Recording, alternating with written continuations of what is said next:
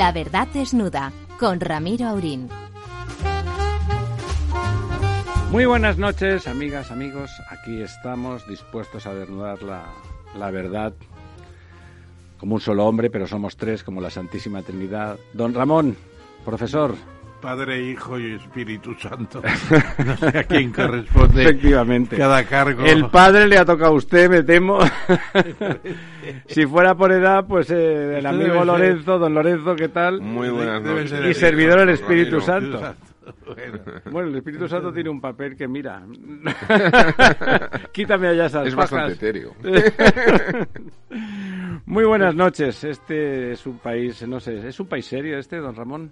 Bueno, es un país más serio de lo que parece, porque Pues- yo a pues veces lo parece me poco. pregunto, me pregunto trabajando como trabajamos los españoles y lo bien que vivimos en general los que podemos decirlo, que es la mayoría, porque yo creo que la mayoría vive razonablemente bien, que podamos vivir de esta forma con lo que trabajamos, porque aquí no hay la presión que hay en Alemania o en Inglaterra, eh, todo el mundo pendiente de su trabajo, en Francia. También tienen más renta, Aquí tienen más renta. Tienen más renta. eh, don yo creo que están más preocupados por el trabajo, son menos disfrutones. Bueno, son luteranos, el clima es otra Claro. cosa. Aquí de golpe te amanece. Claro, aquí vivimos día. en la calle, una gran parte de la gente vive en la calle prácticamente y con esto de las terrazas, la civilización de las terrazas es una cosa seria.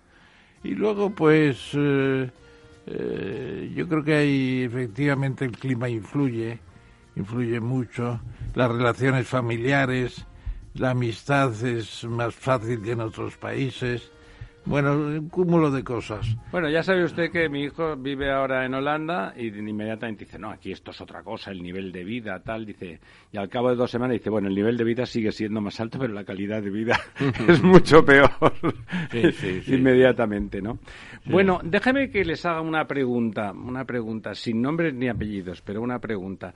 Eh, ¿Creen ustedes, usted el primero, don Ramón, que es buen amigo de la familia real, eh, no es que Lorenzo no lo sea, pero digamos que no tiene, digamos, trato, trato, Trato directo, como habitual, ¿no? Eh, ¿Le parece a usted que, como opina pues algunas personas, algunos periodistas y no periodistas, que, que quizá este no es momento de, de, eh, criticar agriamente a la, a la familia real y a la monarquía por ende, pero vamos, en realidad es a la familia real, hay que ser sinceros. En este momento en que hay, bueno, pues hay elementos políticos sustantivos que a través de de la crítica a la familia real pretenden y no se ocultan, lo dicen en voz alta, cambiar de régimen. ¿Le parece a usted que hay que ser prudentes en ese sentido o le parece que no, que cualquier cosa que a uno le parezca mal, eh, pues tiene que decirse? Hablo de la parte agria, los, aspectos de gestión, pues oye, cualquiera es criticable y todas las gestiones son mejorables, incluida la nuestra. Yo parto primero de una cosa que es la Constitución. Y en la Constitución hay eh, temas sociales, políticas, por ejemplo, la, la familia real está incluido, eh, en que es necesario un consenso absoluto para cambiar. Es decir, habría falta un referéndum que el gobierno estuviera de acuerdo en pasar a la República, un referéndum, eh, y, y además el acuerdo se tiene que tomar en las Cortes por el dos tercios, el 66%. Y eso no está en la cabeza humana que pueda suceder ahora. Bueno, digamos que no es fácil, es un número y por lo tanto los números están para alcanzarlo. Alcanzar un consenso del 66% hoy en España es muy difícil. Y luego yo creo que no es el tema, por así decirlo, que nos preocupe más a todos. Eh, este rey está cumpliendo, quizá no con la campechanía que tenía el anterior. Seguramente con más rigor, en cambio. más- en cambio con más rigor, con mucho respeto a las formas, etcétera, y tampoco por ahí yo veo gran cosa.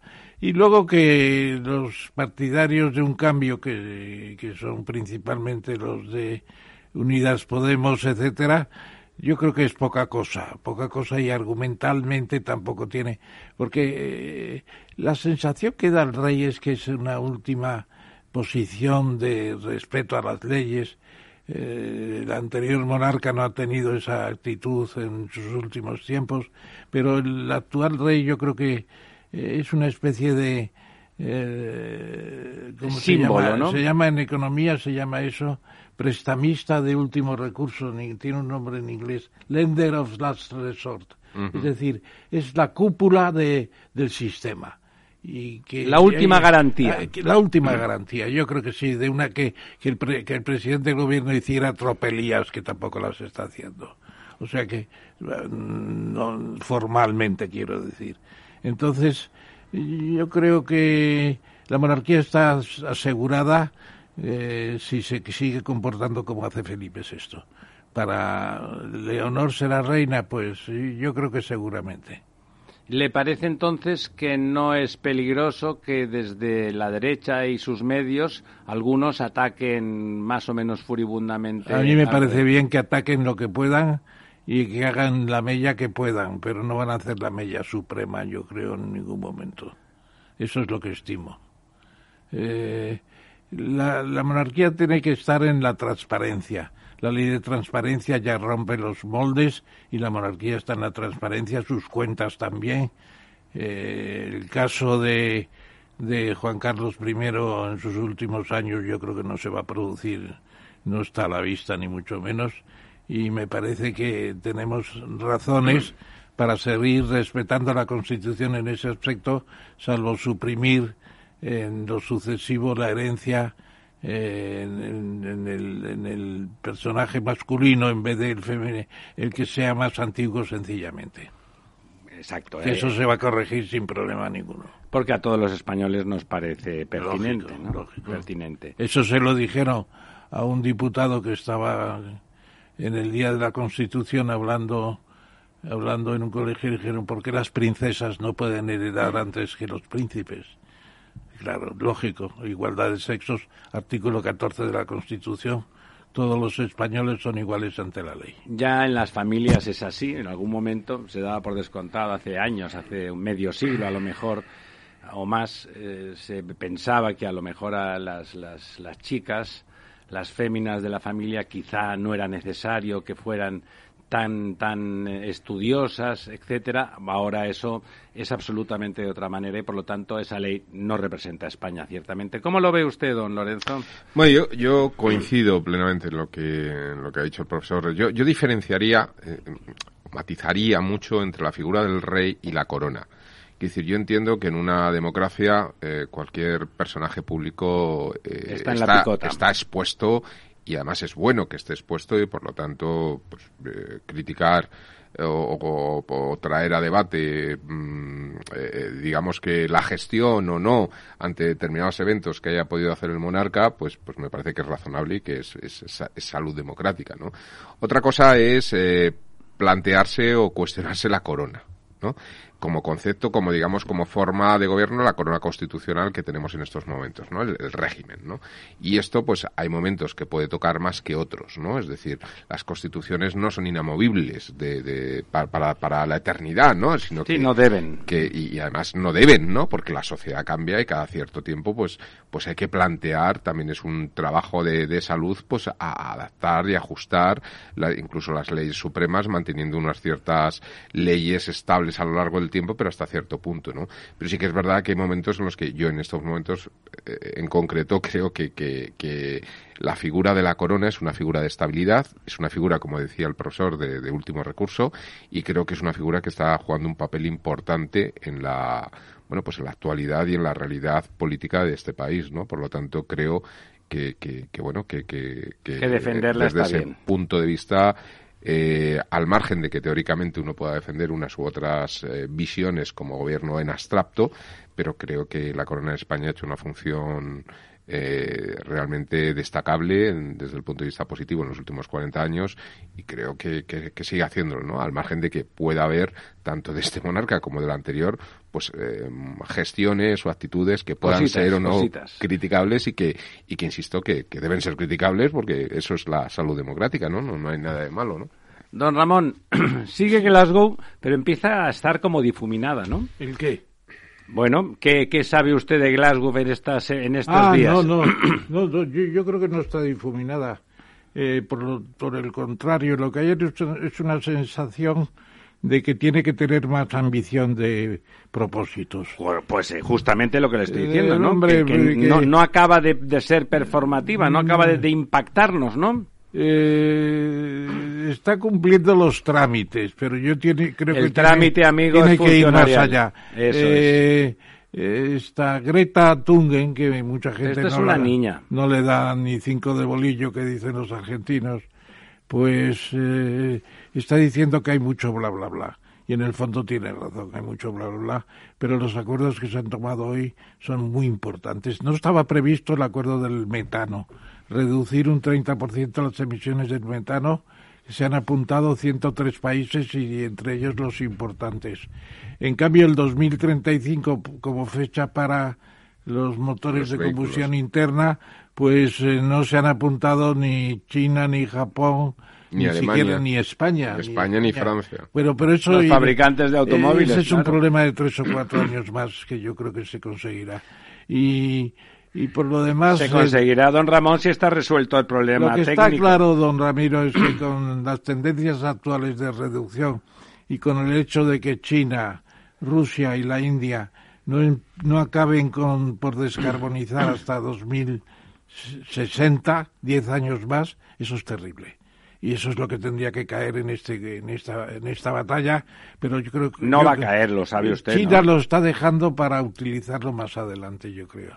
China está también planteándose ya la cosa muy seriamente. Pero es que seriamente y todo, porque sin duda se están haciendo esfuerzos, el ritmo es el que es, de golpe pasa, hay problemas. Alemania, Granada Lead de la descarbonización desde siempre, ha vuelto a quemar carbón.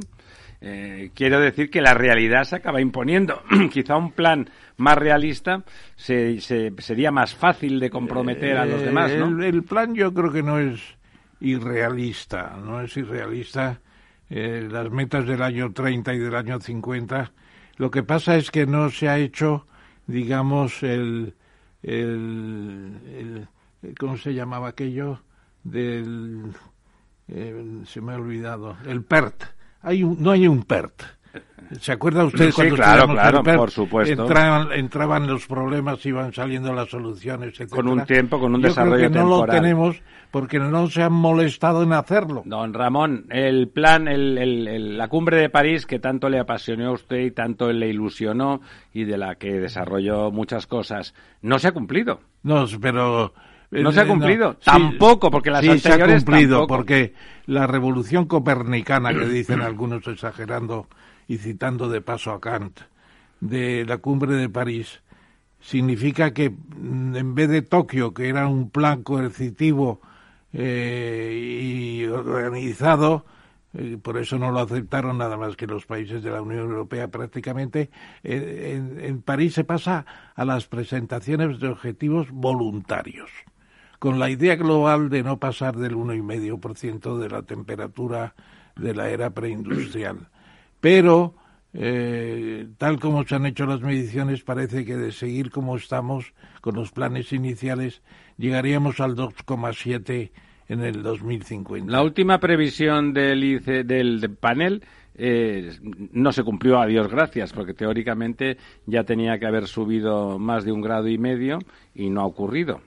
No ha ocurrido, pero estamos muy cerca. Estamos en el 1,2, 1,3 y además las mediciones no son todavía tan acuraces que se dicen sí, fiables, no son fiables. En sí. estadística.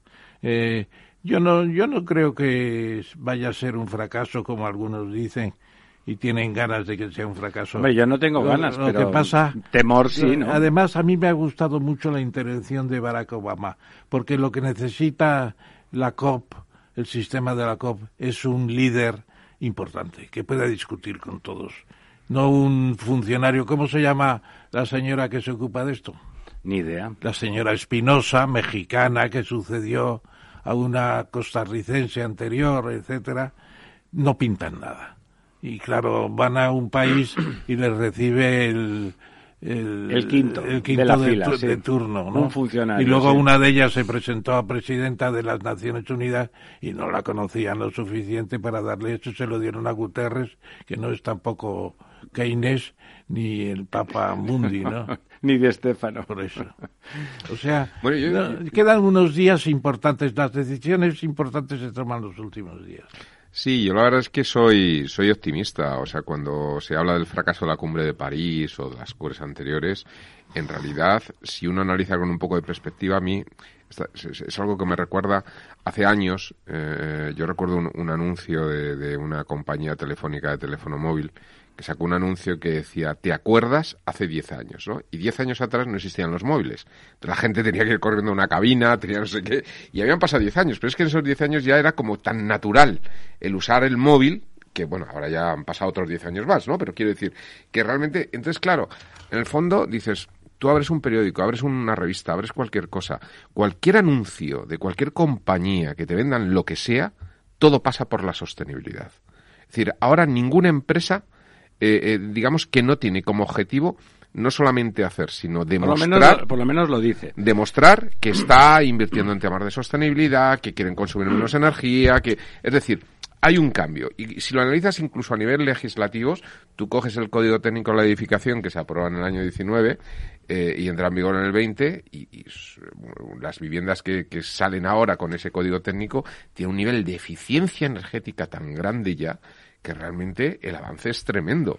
Otra cosa es que haces con el parque de vivienda. ¿Cuánto, ¿Cuánto consumo menos gracias al código técnico sostenible pues mira, tiene una vivienda respecto a las anteriores? Técnicamente, eh, una vivienda que cumple ahora mismo código técnico puede estar con un consumo máximo de unos 45 kilovatios metro cuadrado año. Eh, una vivienda tradicional de hace 50 años puede tener, superar hasta los 200 kilovatios. Esa es la ¿Y la de hace 15 eso, años? Es lo que digo, pues, pues sí, pues eh, 150, 160, es decir, estamos hablando de una reducción tres, cuatro veces. Tres, cuatro veces frente a una casa hecha en principios del año 2000 y siete, ocho veces respecto a una vivienda del año 70. Don Ramón. Sí, también se puede medir por la productividad. Es decir, disminuyendo el consumo energético un 25%, mantener la producción anterior. Es decir, eh, que se, se, baja se baja el consumo un 25% para la misma producción. Eso es un aumento de productividad. ¿Pero eso está ocurriendo? Ha ocurrido en Holanda, por ejemplo. Pregúntele usted a... Hay una sensibilización. Alfonso, ese tema, a ver qué conteste. Me parece que en Holanda era como un 30% en 10 años. Habían seguido aumentando el consumo porque habían crecido por encima del 100, claro. ¿Y nosotros? Nosotros eh, yo creo que todavía no, que no estamos en esas. Y además nosotros tuvimos en el protocolo de Kioto, que se mantiene en cierto modo para nosotros, la idea de que podíamos eh, carbonizar un 15% durante ese periodo porque éramos un país en desarrollo, menos industrializado que es el argumento de China, per cápita China. Argumento cierto, no hay que negarlo, ¿no? Sí, pero llega un momento que el peligro es tan grande que hay que, hay que, hay que apearse de esos per cápitas como sea. Y yo creo que eso es lo que tiene que hacer China, India y Rusia le vino muy bien le vino muy bien una cosa muy mala que fue la desindustrialización después de romperse la Unión Soviética, claro, bajaron mucho en producción y, mejoraron mucho en términos de medio ambiente. Incluso vendieron. Pero no en eficiencia. En eficiencia. No en, el sentido que lo decía usted. menos, menos, menos consumo, pero más o igual producción. pasaron canutas porque producían mucho menos y vivían mucho peor. Pues es que al final hay un problema que, claro, es la, la, desigualdad que existe en los niveles de industrialización y de eficiencia que lleva a que, lógicamente, habrá países que puedan avanzar en ese proceso de descarbonización sin que eso suponga un coste en términos de, de, riqueza, pero hay otros para los que no pueden, ¿no? Es, es algo obvio. Yo, sinceramente, creo que, como siempre hasta ahora en la historia de la humanidad, la tecnología y la ciencia nos va a salvar. Es decir, eh, tú piensas que si realmente ayer salió una noticia en un periódico de que hay ya avances brutales y en muy corto periodo de tiempo con el tema, por ejemplo, de la, de la, de la fusión nuclear, ¿no? Claro, si, si llegara la fusión nuclear y esto fuese operativo en 10 años, eh, pueden hacer hasta hasta mini mini eh, sí mini centrales mini centrales no no mini centrales sino que pueden casi hasta meter un, un, ¿cómo se llama? un reactor nuclear de fusión tan pequeño que puede ir hasta en un Sí, avión nos- metido. nos lo puede ir- nuestro invitado de la semana pasada. Claro, esto no ¿no? contamina, no es nada. Es decir, si se da este salto, que a veces, bueno, de hecho, eh, en la historia de la economía de los últimos 300 años eh, eh, han sido saltos, la, la máquina de vapor, la electricidad, Internet, saltos cualitativos brutales, ¿no? Un salto en el terreno energético supone que cambiamos de umbral, ¿no? Y, y- y- bueno, esto, por una cuestión de eficiencia, se trasladaría inmediatamente al mundo. Don ¿no? Lorenzo, tiene usted que hacer una pregunta a un señor que le va a sonar, Macron. Macron ha decidido hoy que Mm. Francia vuelve a las centrales nucleares. Hombre, Lo que hay que preguntarle es, ¿son las centra- centrales nucleares convencionales o va a dar el salto al sistema del láser? ¿O qué Ha dado un salto primero que es ir a las mini, a las centrales modulares, que son mucho más modernas, mucho más pequeñas, más fáciles de, de instalar, con menos riesgo, con mucho más rápidas, porque uno de los problemas que tenían las centrales mejor nucleares llevas es que 15 tardaban años, cinco ¿no? a- o cinco como mínimo, ¿no? Son mucho más rápidas. En un año parece que se puede montar un reactor de estos modulares y además está invirtiendo dinero en la fusión. Lo que pasa que eso, como dice don Lorenzo, el momento en que ocurra será maravilloso, mientras tanto es meter dinero en investigación, ¿no? Sí, por la línea convencional las cosas no van muy bien, porque la central que estaban haciendo en Finlandia los franceses tiene cantidad de problemas. Que yo sepa no se ha inaugurado después de haberse anunciado muchas veces.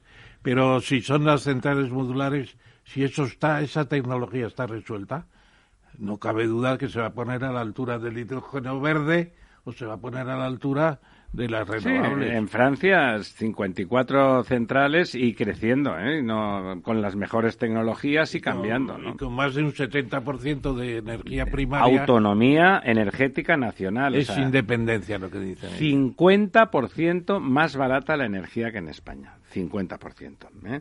Eh, que no es moco de pavo. Y autonomía. No tienen todos los vaivenes de la OPEP y esos, todos estos señores, OPEP o no, pero que hacen lobby contra, bueno, pues simplemente para vender lo suyo y, y chantajear a todos los demás, pues eh, a ellos les afectan muy poco. Y fíjese lo que es eso para la industria francesa. Hoy. Macron, Macron ha dado un paso a la reelección. No, Macron es un presidente desde el punto de vista pragmático, yo creo que muy bueno para Francia, ¿no? No, pero esto que acaba de decir el profesor es muy importante, es decir, so- es, es- es sostener y mantener la competitividad de la, in- de la industria francesa, ¿no? Esto Ese es- 50% se traduce en que lo que haces esto es más vital, barato, claro. efectivamente. No, y no solamente eso. La industria sino- siderúrgica, la del sino que automóvil. permite el recorrido de otros costes. Es decir, que eh, cuando tú no tienes, porque, o sea, es decir, si tú quieres competir y no salir del mercado y tienes unos costes energéticos mayores, tienes que estrangular otros costes, como los laborales. Cuando tú no tienes esos costes de la parte Claro, puedes de la competir energía, mejorando la puedes vida de los competir atrayendo capital humano mediante unos salarios mayores, ¿no? Por ejemplo, ¿no?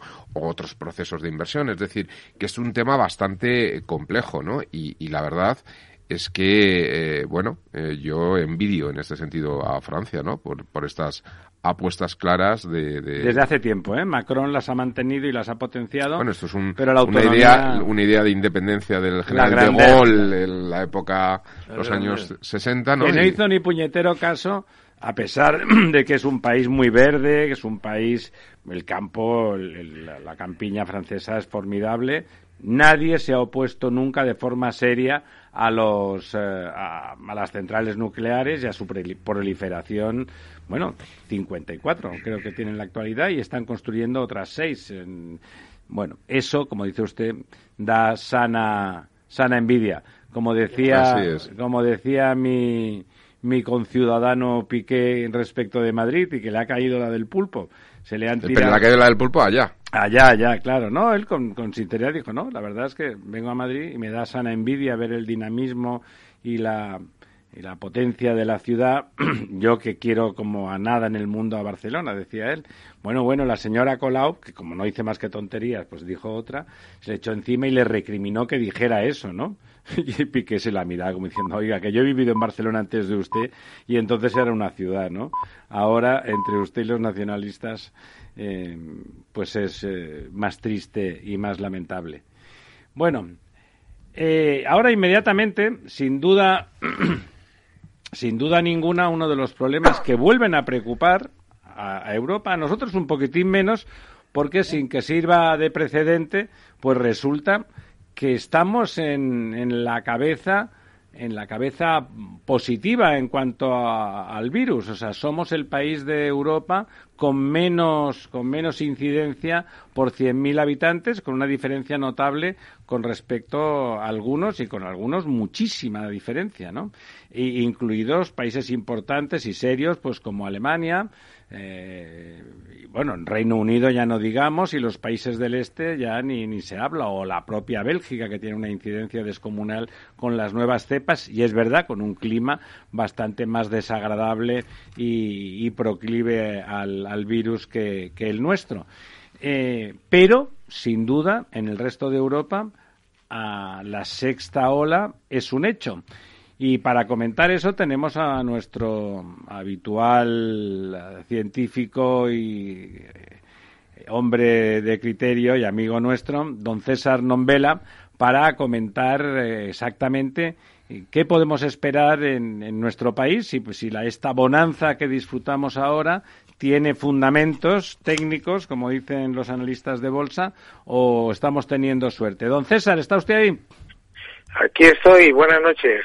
Don César Nombela, eh, bueno, ya saben ustedes, ha estado con nosotros en múltiples ocasiones, pero le dejo que le, haga un pequeño homenaje, pero muy pequeño, al profesor eh, Tamames y que le haga la primera pregunta. Muchas gracias. Hola, querido César. Bienvenido como siempre.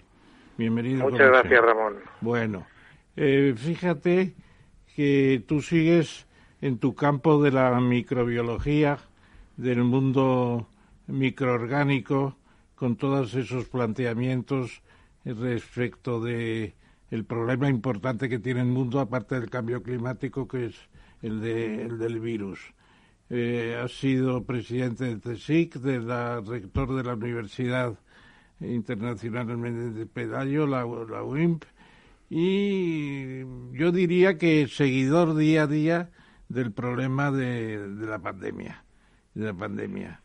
Y yo te preguntaría, ¿a qué se debe esta recuperación en Europa Central, en Rusia, en China, que no sabemos qué están haciendo, pero están haciendo confinamientos de millones de personas, por lo visto? Eh, es que las, las vacunaciones no han sido suficientes, no se ha alcanzado la, digamos, eh, la situación del rebaño que se dice frecuentemente eh, como dice Prada, un compañero tuyo de páginas en el, en el ABC, dice, si es que lo que se ha puesto no son vacunas, son otra cosa. Esa es una pregunta. Pero la pregunta principal es, no se ha vencido al virus. Estamos en una situación que podemos tener una oleada, incluso predicen para España una oleada, y eso es preocupante cuando menos volver a una situación como la de la tercera, cuarta, cuarta o primera o primeras oleadas. Eh, ¿Cuál es tu opinión? Aparte de que ayer hacías un artículo muy interesante sobre la farmacología y el virus, que ya no eran las vacunas, sino otras medicinas muy interesantes, por cierto. ¿Qué nos puedes decir sobre estas cuestiones?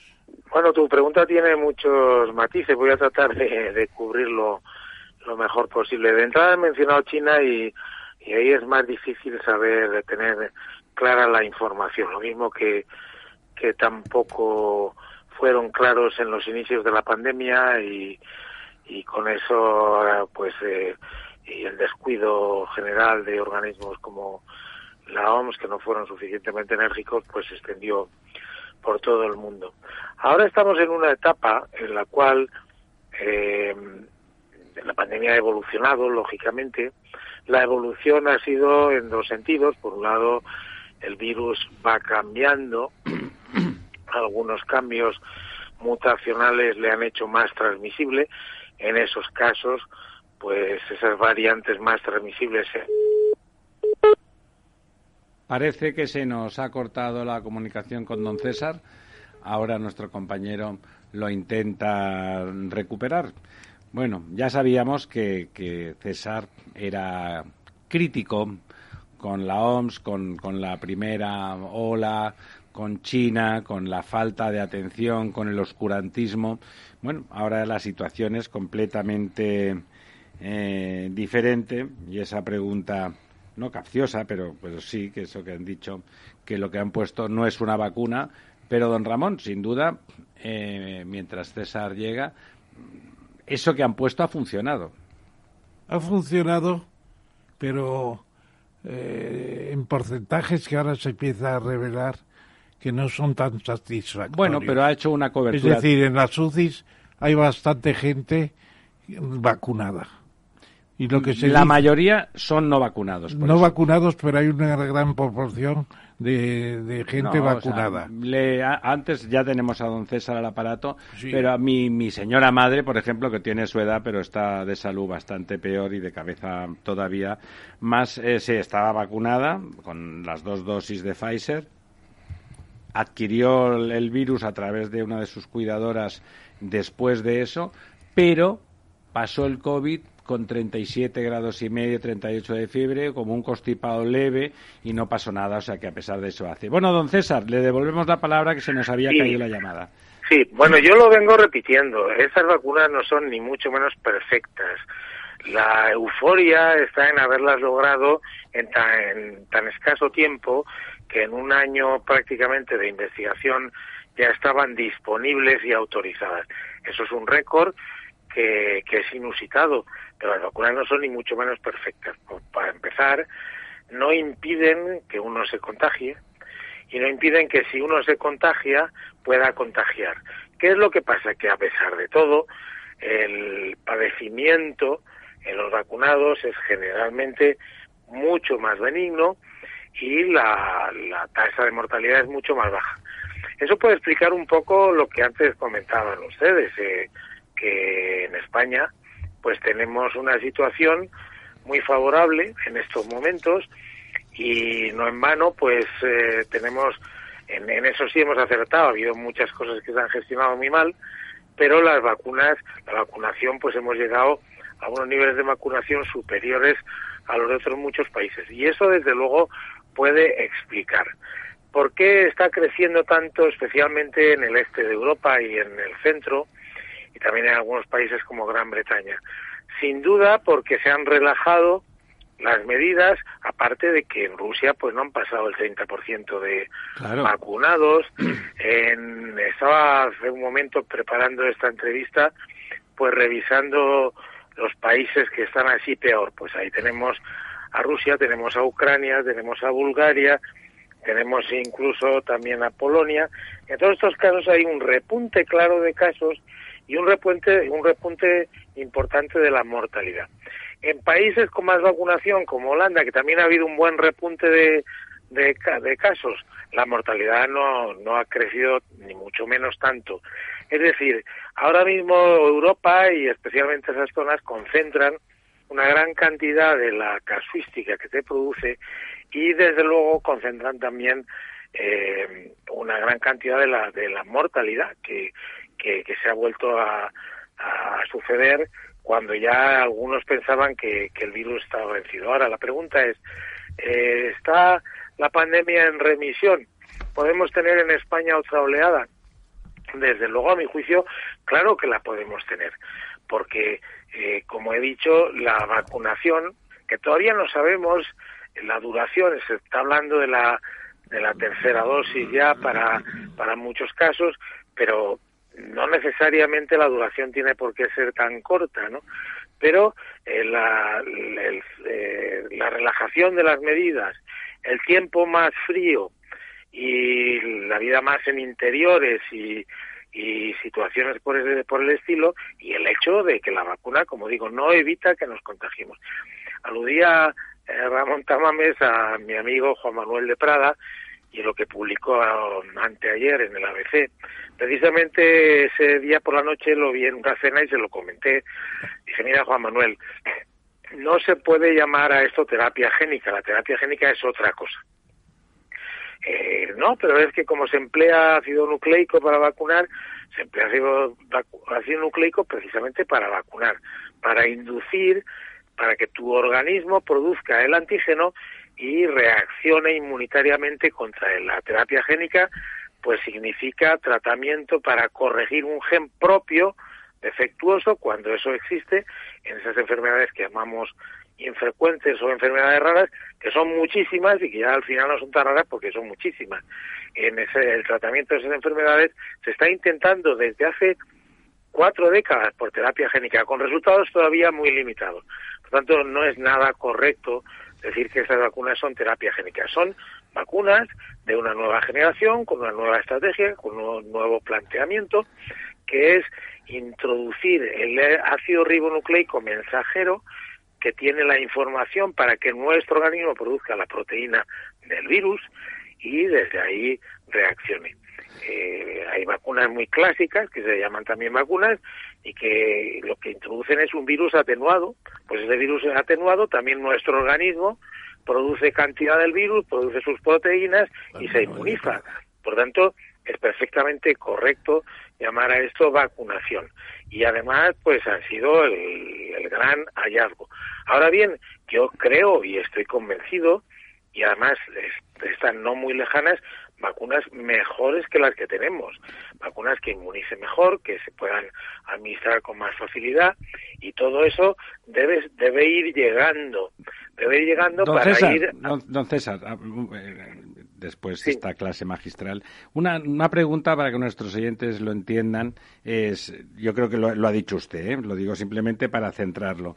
Eh, la, la gran mortalidad que se está produciendo en algunos países se está produciendo sobre todo en población no vacunada.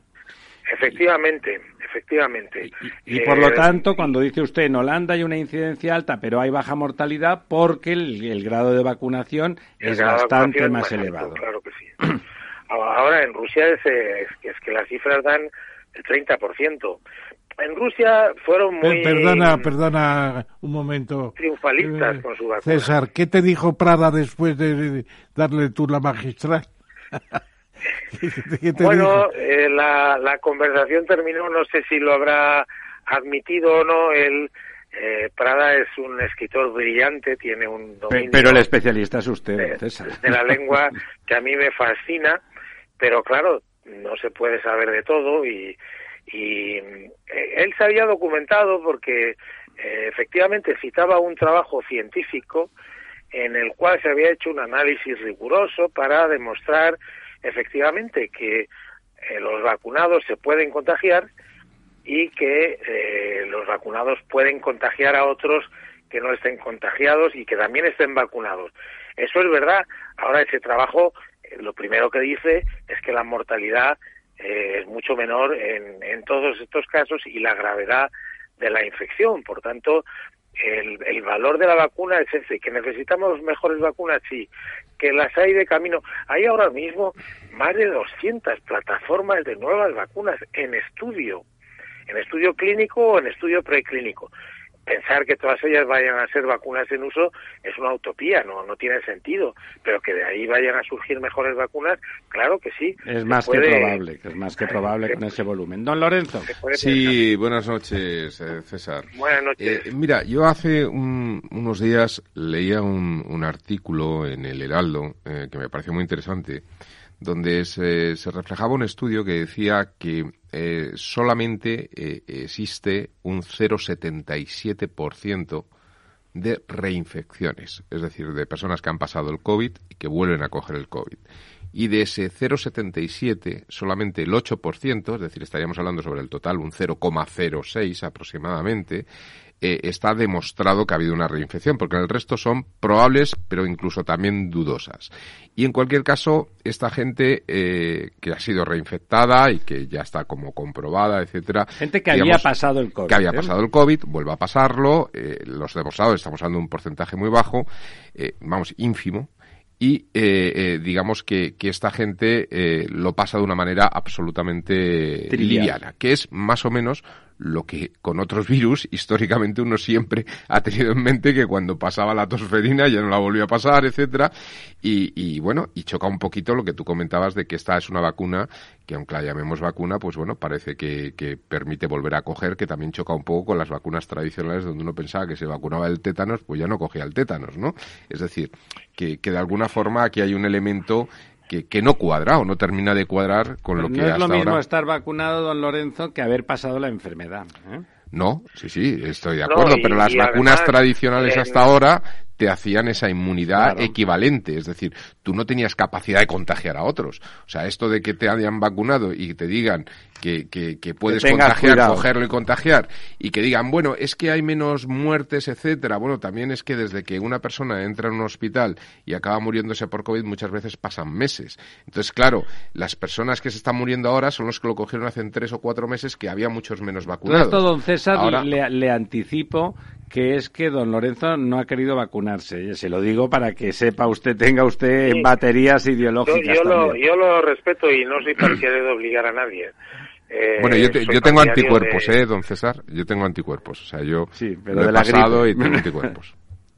sí, eh, si usted sufrió la infección y tiene anticuerpos, pues probablemente con la vacuna se había reforzado. Eso también se ha, se ha visto. Pero eh, ahora cuando ponía el ejemplo de que si el tétanos o o la cada cada infección es un mundo tiene su forma de transmitirse tiene su forma de actuar tiene su forma de causar inmunidad y tiene también unas duraciones específicas que son muy variables. En el caso de este virus eh, del que todavía tenemos que seguir aprendiendo cosas pues eh, yo he dicho muchas veces que que es un virus muy maligno, pero no porque mate a todo el mundo, ni mucho menos, porque eh, realmente el 80% de los que contraen la infección ni se enteran, son, son asintomáticos o casi ni se enteran. Lo que pasa es que eh, luego el virus pues tiene, eh, no se queda en muchos casos solo en el, aparato respiratorio, tiene tropismo por otras zonas del organismo, causando secuelas, y hay muchas secuelas producidas, y es un virus desde el cual, pues, eh, lo, lo más, la mayor ventaja que tiene para transmitirse es que uno se infecta eh, y siendo infeccioso todavía no manifiesta síntomas. Por tanto, de ahí el éxito que este virus tuvo en su reproducción. Ahora ya lleva eh, pues eh, casi dos años de interacción con el ser humano y el virus también ha evolucionado, por eso hablamos de variantes. Van cambiando especialmente esa proteína que es la llave de entrada en nuestras células, la proteína S que llaman la de la espícula, la, la de que forma las espinitas de esta corona que es el coronavirus. Esa proteína va cambiando y eh, si recuerdan, pues desde el año pasado por estas fechas eh, ya empezamos a hablar de variantes, la variante británica, la variante, y, seguimos hablando de nuevas variantes, y ahora ya no hay demasiadas novedades a este respecto. ¿Está tocando fondo desde ese punto de vista? Pues no lo sabemos, pero, pero puede ser que la evolución pues ya vaya en otra dirección y a lo mejor llega, no es eh, descabellado pensar que podamos tener una coexistencia con este virus en formas más benignas. Pacífica, una coexistencia pacífica como con la Unión Soviética en tiempos. Don Ramón. Claro, como, como la tenemos con otros coronavirus que probablemente nos causaron en otras épocas de la humanidad pandemias o, epidemias serias y que ahora pues nos causan un catarro banal. Eh, de esos catarros que padecemos en invierno, pues hay cuatro coronavirus que los causan a lo mejor el 20% de los que dicen tengo un catarro, pues pues puede ser producido por este coronavirus. Lo que pasa es que no, no se da importancia porque no la tiene. Eh, es precisamente qué puede pasar con esos grandes reservorios del virus que se mantienen en Rusia con tan poca vacunación. En tantos países. Eh, en otros países de Europa del Este. En el tercer eh, mundo. Y luego, bueno, eh, ese, ese reservorio del virus que campa a sus anchas en esos espacios. Y luego no digamos los países menos desarrollados, porque esos, algunos están en el 1% de vacunación o en el 0, 0 patatero. Entonces, ahí se está almacenando una, una bomba, una, bomba de, de, relojería o no de relojería que nos puede afectar el próximo, próximamente a nosotros. Yo no diría que se esté almacenando una bomba. Yo lo que sí creo es que, y lo que y lo que el conocimiento científico postula es que efectivamente esas variantes van surgiendo cuando en una persona eh, persiste la infección durante mucho tiempo, porque eh, la infección se ha producido, porque no se defiende bien, porque tiene unas defensas no muy potentes, y en esos casos surgen las variantes se, se enriquecen y acaban predominando. Lo que pasa es que el virus ese es el mismo que el que ya ha producido variantes en la India y en otros lugares. Por tanto, yo no creo que es que se esté acumulando una bomba, yo lo que creo es que efectivamente eh, estos países, por las circunstancias que hemos comentado, están habiendo muchos más casos y mucha más mortalidad, desgraciadamente, pero eh, no, no creo que sea previsible grandes novedades eh, que, surjan ahí de virus más virulento o más transmisible. Otra historia es que en, los grandes reservorios que hay en el mundo, que son precisamente en los murciélagos y en muchos lugares de, Asia hay grandes colonias de murciélagos que acumulan estos virus, pues no haya nuevos acontecimientos y nuevas emergencias. Eso no lo podemos descartar, por eso una de las lecciones de esta pandemia tiene que ser estar preparados. Eh, de alguna forma se suponía que lo estábamos, pero se demostró que no fuimos capaces de contener, contenerlo en la China, que es donde empezó, y haber impedido que se propagara de esa manera masiva.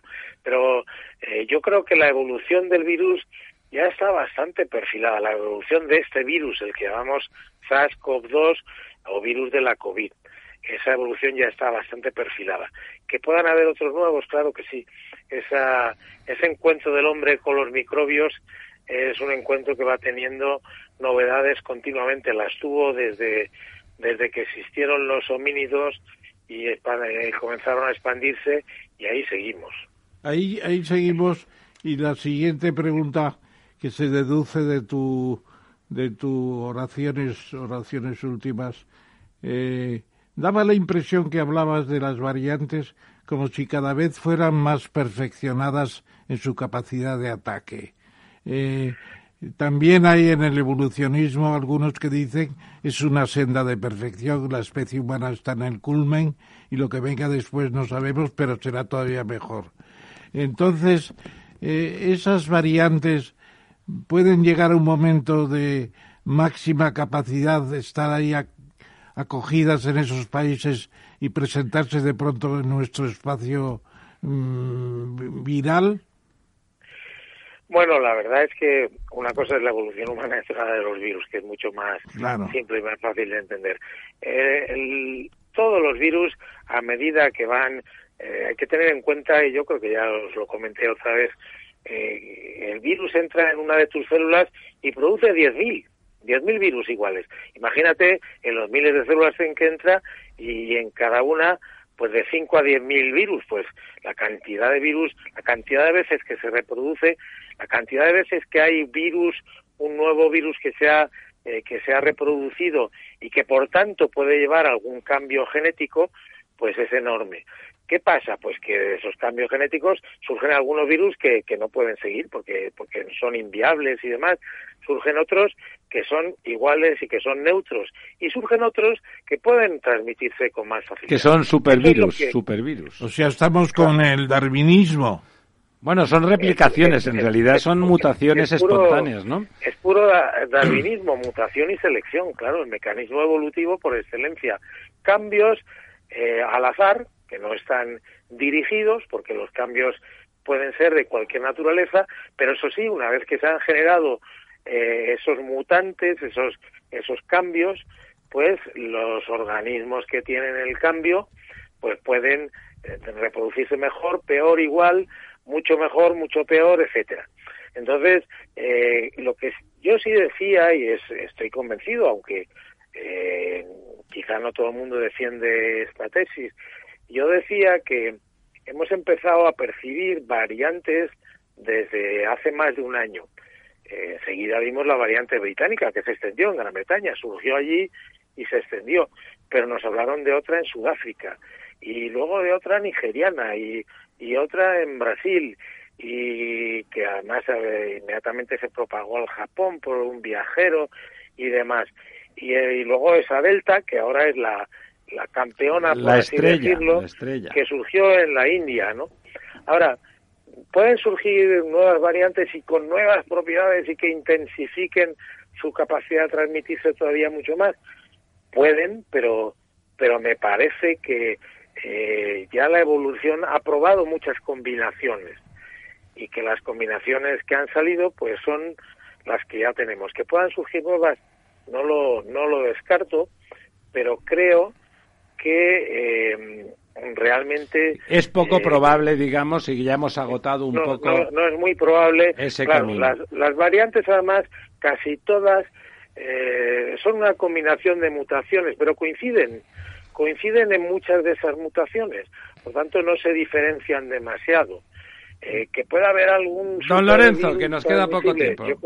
Sí, don César, eh, otra pregunta. Las, las epidemias, y esta, y esta se está viendo, sigue una lógica que podría haber, incluso estudiarse modelos matemáticos en los cuales aparece y desaparece, eh, que da la sensación de que tendemos a querer explicar por qué aparece y desaparece, pero a veces esto se producen fuertes contradicciones, ¿no? Es decir, estamos viendo como representantes de la Organización Mundial de la Salud están empezando a decir que ahora que Europa eh, a ver si lo metemos dentro del contexto mundial, Europa es el lugar del mundo con mayor porcentaje de vacunación y no solo de vacunación, sino de concienciación y, digamos, de medidas profilácticas en el sentido de mascarillas, eh, distancia social, etcétera. Además hay, digamos, una mayor concienciación, mayor eh, civismo, o como lo podamos llamar, si lo comparas pues frente a la India o otros países, o África, donde, bueno, pues parece que es más difícil esta sensibilización, etcétera, ¿no?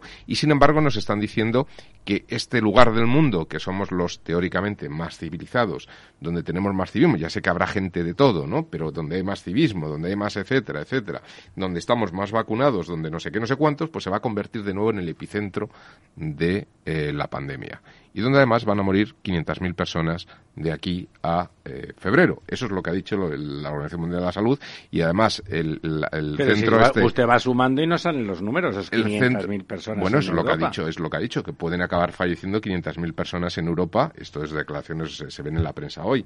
Y eh, el, centro de investigaciones de la Universidad de, que está en Seattle, de, la Fundación Gates y Belinda Gates, eh, ya dicen que para España va a aparecer y que, bueno, en, diciembre vamos a tener una sexta ola brutal, de una agresividad impresionante, etcétera, ¿no? Dices, bueno, pero no, no estábamos en, digamos, en la cabeza del tratamiento, etcétera. Es verdad que se han relajado las, relajado las medidas y ahora ya se puede ir por la calle sin mascarilla y tal, pero yo veo a todo el mundo en los interiores con mascarilla, yo a todo el mundo que más o menos respeta. Y un 91% de la población menos, mayor de 12 años tiene Da la sensación de que esto sigue con otra lógica, otra lógica, y bueno, eh, a veces eh, queremos querer o queremos explicar y, buscarle como un, un discurso, una narrativa que nos parezca lógica, pero da la sensación de que mucha lógica esto no tiene, ¿no? Bueno, buscar explicaciones a muchas cosas que han ocurrido, pues eh, a veces se encuentran y a veces no tanto. ¿Por qué hay tan poca COVID en África, por ejemplo? Es verdad que casi no están vacunados, pero allí la, la infección está mucho menos, mucho más contenida, es mucho menos extendida. Probablemente porque tienen otra forma de vida, porque tienen menos acumulación, porque tienen otras enfermedades que, eh, que les afectan muchísimo. Y, no les dejan entrar. No les dejan entrar. y no son homologables.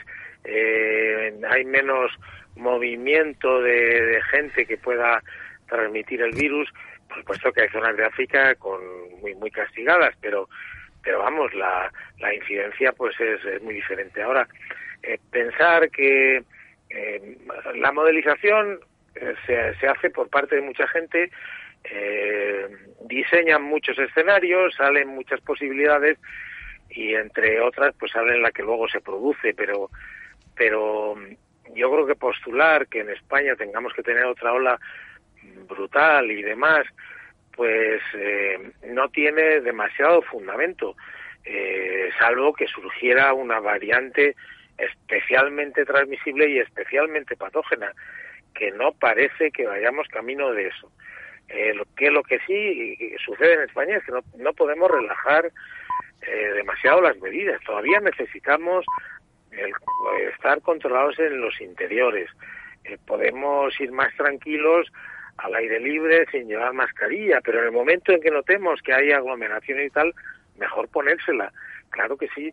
Eh, es decir, esto no ha acabado ni, ni muchísimo menos, ni tampoco hemos evolucionado hacia esa situación ideal que yo creo que, que es factible de que haya un virus que se transmita mucho mejor y que sea mucho más benigno. Esa sería la ideal, porque se acabaría desplazando a los patógenos y coexistiría mejor con nosotros y se podría desarrollar tranquilamente sin, sin producir tanto daño como ha producido.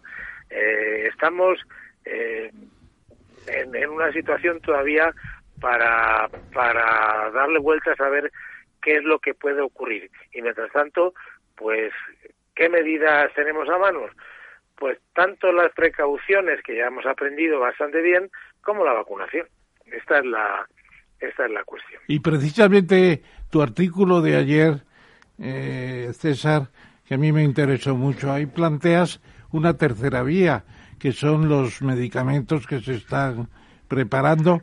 Incluso haces una referencia a medicinas antiguas, eh, digamos, eh, de, de, pueblos no muy progresistas en el sentido médico, pero que reviven esas, esos, esos sistemas. de...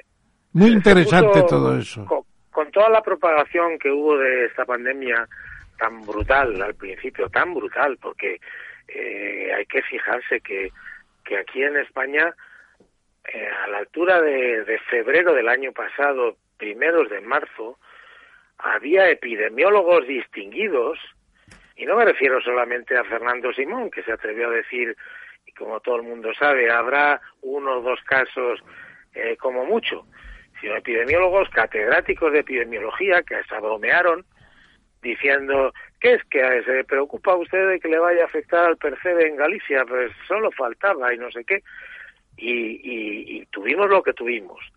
Eh, es decir, se propagó de esta forma tan, tan brutal, tan brutal que nos dejó, eh, se puso muchísimo esfuerzo. Es decir, eh, la palabra vacuna se convirtió en un talismán. A ver, vacuna, a ver, ¿cuándo hay una vacuna?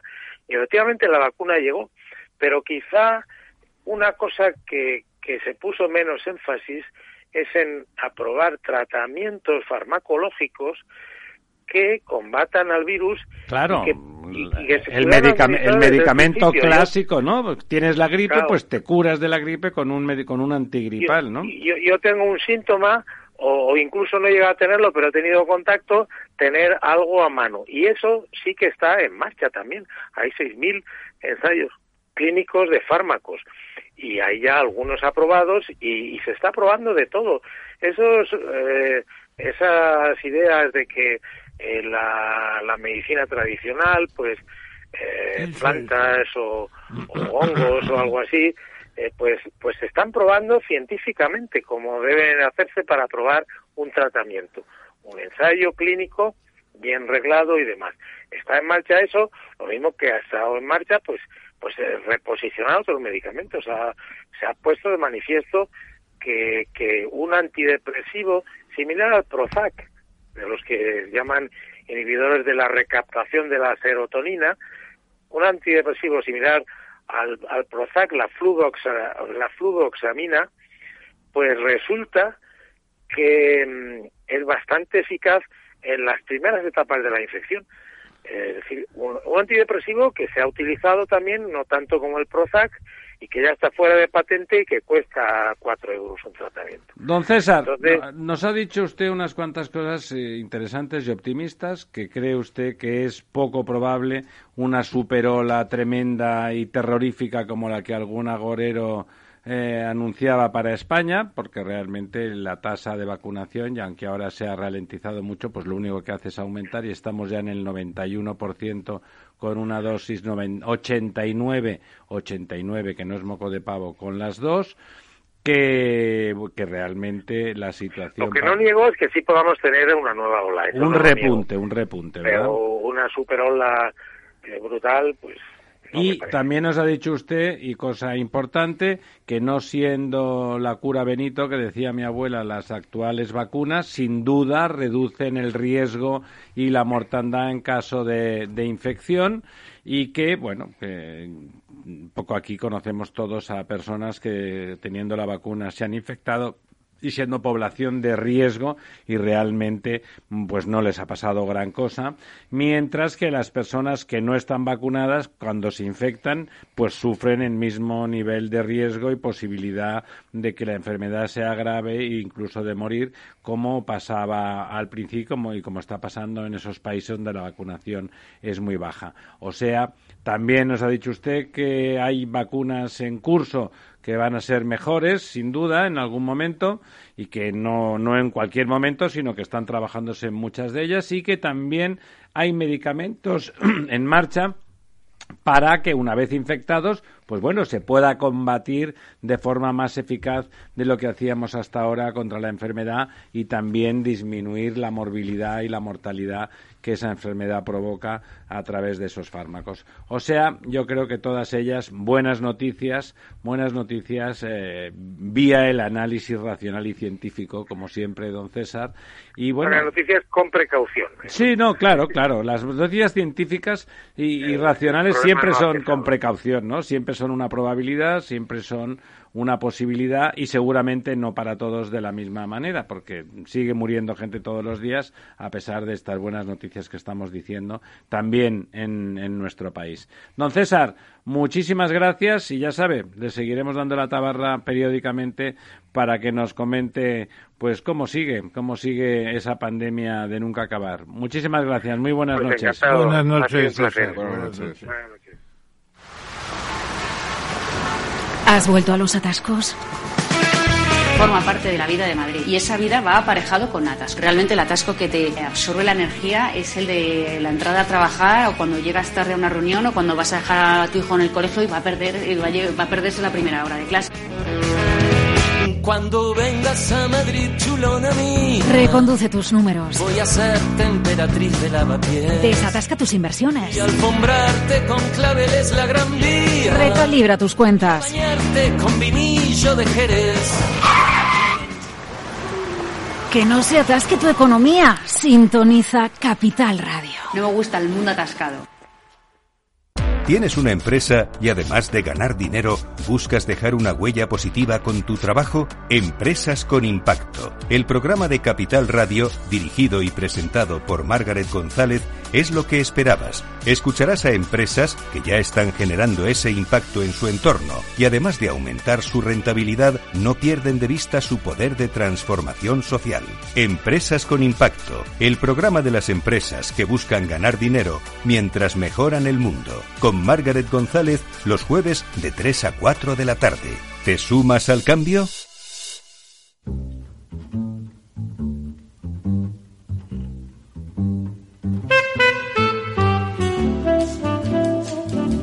La verdad desnuda. Ramiro Aurín. Capital Radio.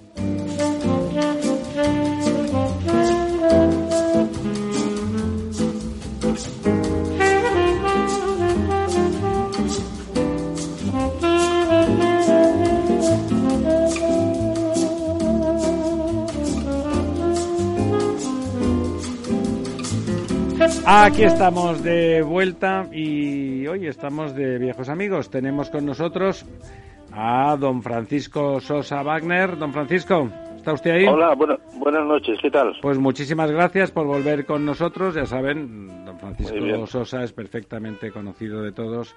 Su último trabajo político fue ser eurodiputado, pero bueno, digamos que entre sus virtudes y bueno, y escribir, me enseña Ramón el último libro que tiene suyo en las manos y iba a decir, iba a añadir que a diferencia de bueno, de muchos políticos, no sé si la mayoría, yo creo que la mayoría que tienen, bueno, pues eh, un desarrollo intelectual y profesional más o menos limitado, no todos, pero muchos, pues no es el caso de don Francisco, cuya producción intelectual y cuya conversación pues eh, son productivas y por eso por eso le llamamos porque ahora que no tiene vinculación directa eh, quizá es el mejor momento para que nadie pueda poner eh, en duda que sus opiniones son sectarias que no lo fueron nunca en mi opinión en la nuestra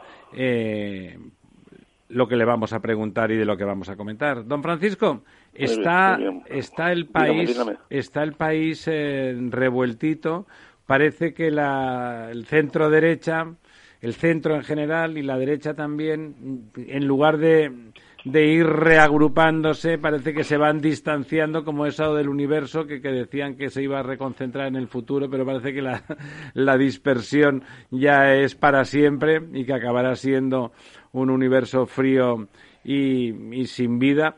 Pues eh, le va a pasar lo mismo a la derecha, don Francisco. ¿Le parece que, que que la derecha se está comportando de una forma absurda ahora que el gobierno de España no está precisamente brillante y se le empiezan a ver las costuras que, que, que, que está dando un espectáculo, bueno, sobre todo poco productivo. Sí, bueno, me imagino que se refiere usted a, bueno, pues esta polémica que estamos viendo todos los días en las primeras páginas de los periódicos entre la señora Ayuso y... Entre otras cosas, eso sería lo más llamativo, pero bueno... Y tal, ¿no? Y sí, bueno, yo me parece que todo eso es, es, es, fruto de una comprensión de la política y una práctica de la política que hay que erradicar, ¿no? Hay que, hay que erradicar. No, espero que no se me trate de arbitrista si digo que es que a los, en la vida política, en la vida política hay que cambiar las formas de actuar y las formas de trabajar de los políticos. Con ello quiero decir que el político debería ser, la inmensa mayoría de ellos, personas que trabajaran en sus oficios, que estuvieran de 8 a 3 trabajando como ginecólogos, como secretarios de juzgados. Para eso hay que tener oficio, don, don Francisco. Para eso hay que tener oficio.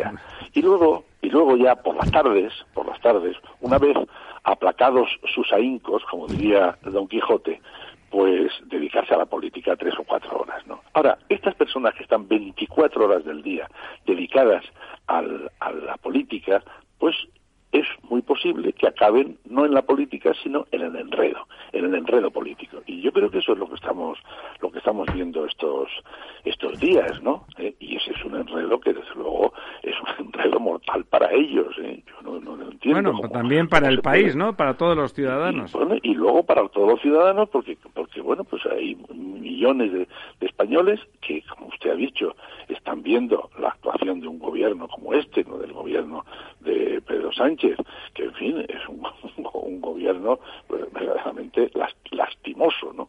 Absolutamente lastimoso. Y, y que y hay millones de españoles que están mirando al Partido Popular, en fin, a otras opciones políticas, pues a ver si les hacen una señal para para que depositen su su, su, su confianza su, su, voto en la urna el día el día correspondiente y claro esas señales por estos enfrentamientos desde luego no son las más propicias no son las más propicias yo insisto en eso ¿eh? yo insisto en que en que aquí no puede ser que estos políticos ocurre igual con otras instituciones hoy no sé si podremos hablar de la justicia y tal en el Consejo General de Poder Judicial ahora eh, están exactamente iguales. Ahí están los 20, 20 vocales, 21 con el presidente del tribunal, están todo el día metidos en todo esto. Eso no puede ser. Hay que tener un oficio. Hay que tener un oficio. Tienen que ejercer de jueces, ¿no? Además. Ejercer de jueces. Bueno, ahora en el Consejo es, es cierto que lo cambiaron es un poco, porque durante toda la vida eran las 24 horas del día. 24 horas del día enredando para los nombramientos de los magistrados del Supremo, para no sé qué, tal y cual, ¿no? Unos señores que están 24 horas del día con esto un, tres o cuatro secretarias, un coche a la puerta con un, con un conductor que le lleva, que les trae y tal y cual, bueno, pues el resultado es un churro lo que hay, ¿no? Y, y eso se puede trasladar, eso se puede trasladar al ámbito político con carácter general, ¿no? Vale que algunas autoridades de los, de los partidos políticos, bueno, pues estén 24 horas del día dedicados a esto, pero hay otros muchos que no, hay otros muchos que no. Don Ramón. Tienen que estar. A ver. Bienvenido, querido Francisco Sosa Barner, ¿qué tal estás? Y Mercedes Fuertes estará a tu lado precisamente seguro. Me parece que sí. tú eres una persona que además de pensar escribes mucho, porque en poco más de un año y medio han pasado por esta mesa redonda tres libros tuyos, que sí, recordarán sí. mis colegas. El Sacro Imperio Romano, que fue muy interesante. Luego una novela un poco más, eh, digamos, eh, eh, de flirteos y de otras cosas, Lola Montes. Y ahora el panfleto que publicas contra la trapacería política, nuevo retablo de maravillas. Dice Albert Boadella en el prólogo. Afortunadamente aquí están Mercedes y Francisco para suministrar un antídoto de veracidad a una España de adictos a la ficción, a la ficción, o para ser más precisos, de masas viciadas por el, el, apático hechizo de la mentira. No es poca cosa lo que acabas de decir y lo que has sintetizado Albert Boadella con este libro que es bien expresivo, porque tú te referías a esto, la trapacería política. Y esto lo dice un político que nació, que no lo dijimos la otra vez que viniste, en Alucemas. Eso imprime carácter nacer en Alucemas, desembarcar en la vida como desembarcaron en 1926 y discípulo nada menos que de García de Enterría y de Ramón de Ramón Martín Mateo, que conocía a los dos perfectamente. Bueno, pues eh, lo que te ha preguntado Ramiro es el tema central. Tú además tuviste la experiencia de recomendar a Rosa Díez que en UPyD no se quedaréis, no os quedaréis solos, unidos a, unidos a, ¿cómo se llama? a ciudadanos. Y aquello se rompió. Y luego vino la historia de Rosa Díez, que tampoco quiso unirse, Albert Rivera. Y ahí empezó todo, todo el desastre de un centro derecha que podría haber sido la salvación de España por una temporada por lo menos. Bueno, ¿cómo está la situación ahora? Aparte de las trapacerías, ¿cómo está la situación en términos políticos? ¿Hay una esperanza de alternancia después de cuatro o cinco años mezclado con, mezclados con la pandemia? Yo, yo, no tengo muchas esperanzas, Ramón eh, y Ramiro yo no tengo de verdad muchas esperanzas y, del libro nuestro de la del panfleto ¿no? nuestro contra la capacidad política bueno pues ese es el, el, amargo el, amargo final no aquí aquí ha habido aquí hay un, asunto uh, muy muy importante que es que los la, democracia española nosotros la calificamos ahí en el panfleto que de, de ser una democracia adúltera. ¿por qué adúltera? adúltera porque ha, ha, puesto los cuernos a su legítimo cónyuge que es el pueblo y se ha ido de picos pardos con los partidos políticos. Es una partitocracia no una democracia exacto que encima la han dejado embarazada la han dejado embarazada de tópicos y de lugares comunes y de, y de insultos, etcétera, ¿no? Bueno, e, esta es, la, esta es la situación, digamos, absolutamente de fondo. Una partitocracia, pero muy deteriorada, ¿no? Muy deteriorada. Yo, yo pienso, cuando se habla de todas estas cosas, ¿no? Bueno, ¿y qué alternativa hay a este sistema de los partidos políticos? Pues nosotros no la tenemos ahora, evidentemente no la tenemos. Si la tuviéramos, pues se, se explicaría. Con todo, hay formas de corregir el funcionamiento este disparatado de los partidos políticos. Pero es verdad que no tenemos unas fórmulas alternativas ¿no? para construir lo, digamos lo que son las fórmulas de gobierno eh, fuera de esto que tenemos en la cabeza que son los partidos políticos pero yo tengo la convicción de que cuando ya nosotros nosotros no estemos aquí dentro de 50 o 70 o 80 años eh, todo esto de la, del funcionamiento de los partidos políticos y y de lo que estamos contemplando ahora se verá con la misma sorpresa con que nosotros vemos cuando analizamos el antiguo régimen, pues la venta de los oficios, por ejemplo, ¿no? Eh, exactamente igual, pero ¿cómo es posible? Como un arcaísmo tremendo, ¿verdad? Un arcaísmo, que cómo es posible que se vendieran los puestos de concejales, ¿no? o que se fueran hereditarios, ¿no? ¿Cómo es posible, no? Hoy día nosotros nos asombramos cuando nos analizamos y, los profesores de Derecho Público, como he sido yo, explicamos en clase toda esta historia, pues claro, eh, eh, contamos que, en fin, son fórmulas periclitadas, que el, sistema, a partir de la Revolución Francesa, la Revolución Liberal, etcétera, pues todo eso se fue, se fue eh, arrinconando, ¿no? Bueno, pues yo creo que esto va a ser igual, es exactamente de la misma manera que veremos como, como una cosa eh, eh, extraña al, cuerpo político el hecho de que lleguen a, a, los cargos de, de, alcaldes, de presidentes de comunidades autónomas, de ministros, por supuesto, personas que nada saben del asunto, que nada saben del asunto, o a presidente de gobierno. ¿eh? Realmente, don Francisco, suena raro, ahora que lo dice usted simplemente en voz alta, que gente de con la tenga la alta, la más alta magistratura de un país de 50 millones de personas, que es la novena potencia económica, y no lo contrataría usted ni para llevar la cartera, ¿no? Claro, claro. Vamos a ver, yo creo que para sentarse en la cabecera de un Consejo de Ministros, es que que saber muchas. Hay, que saber, en primer lugar, hay que saber economía, hay que saber hacienda, hay que saber derecho internacional, hay que saber, eh, hay que saber, desde luego, derecho constitucional y, y sobre todo historia, y sobre todo historia, hay que conocer la historia de España bien, la historia de Europa, las grandes corrientes del mundo, pero de una manera precisa, ¿no? Y aquilatada, una manera precisa y aquilatada. Bueno, pues estamos viendo cómo pasan por la presidencia del Consejo de Ministros señores que no saben nada, pero que no saben nada, que no han leído nada, que no leen más que, que los tweets, estos que están todo el día leyendo tweets. Pero hombre, deje usted los tweets, póngase usted a leer una novela, léase usted el, Salambó de Flaubert, coño, léase usted Salambó y en, ya, no le digo, ya no le digo Nietzsche o ¿Eh? Wittgenstein, ¿no? o, bueno, lo que sea, claro. Don Lorenzo. Digo, de Salambó porque, porque bueno, pues es una novela sobre Cartago. Sí, porque es más facilita. yo lo estudié, yo lo estudié en bachillerato. Todo el, día, todo el día enredando con los, con los tweets, ¿no? Bueno, pues esto es lo que Francisco, yo creo que deja que le pase, deja que le pase la palabra a don Lorenzo. Francisco, buenas noches. Ah, eh, ¿qué, tal? ¿qué tal? Eh, sí, eh, mira, eh, antes has comentado, bueno, y ha salido un poco eh, el tema de la batalla por Madrid. Eh, nos encontramos ahora que tenemos un panorama político en el cual, eh, bueno, pues la, la, alternativa política, que eh, digamos que, que, lo razonable sería el, el, Partido Popular, ¿no? Y el señor Casado se ha metido en una trampa política, ¿no? Eh, claro, antes, claro. Eh, esta semana había un artículo escrito por Pedro J. Ramírez que decía más Ayuso menos Vox. En estos momentos, si gana la señora Ayuso ese envite quedaría absolutamente debilitado como líder el señor Casado. Si gana Casado, corre el riesgo de que mucha gente que huya del partido, partido Popular, claro. eh, huya claro. y crezca eh, Vox o otras alternativas. Si a esto le sumamos que al Partido Popular le empiezan a crecer los enanos, y me estoy refiriendo a ese partido que fíjate, yo hace, hace tiempo, yo creo hace un par de años, Ramiro, yo te lo comenté sí, a ti, digo, joder, que el día que monte uno el partido de los, de las, de las tierras, de las tierras baldías, ¿no? Que le han llamado de la España vaciada, claro, porque con muy pocos votos consigues escaño. Entonces estaban hablando que con un 1% claro, claro, podían alcanzar claro. 15 escaños.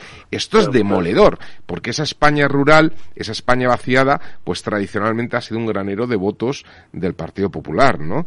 Y bueno, pues esto, más los riesgos de que muchos liderazgos tan fuertes como el de la señora Ayuso, Ayuso, pues acaben incluso creando partidos alternativos. Es decir, en estos momentos la gestión desde el punto de vista de estrategia política eh, de, de, de, de, la cabeza visible del Partido Popular está siendo realmente... Bueno, pero está la cabeza invisible que es don Teodoro... Bueno, bien, sí, pero al final, al final ahí está el problema, ¿no?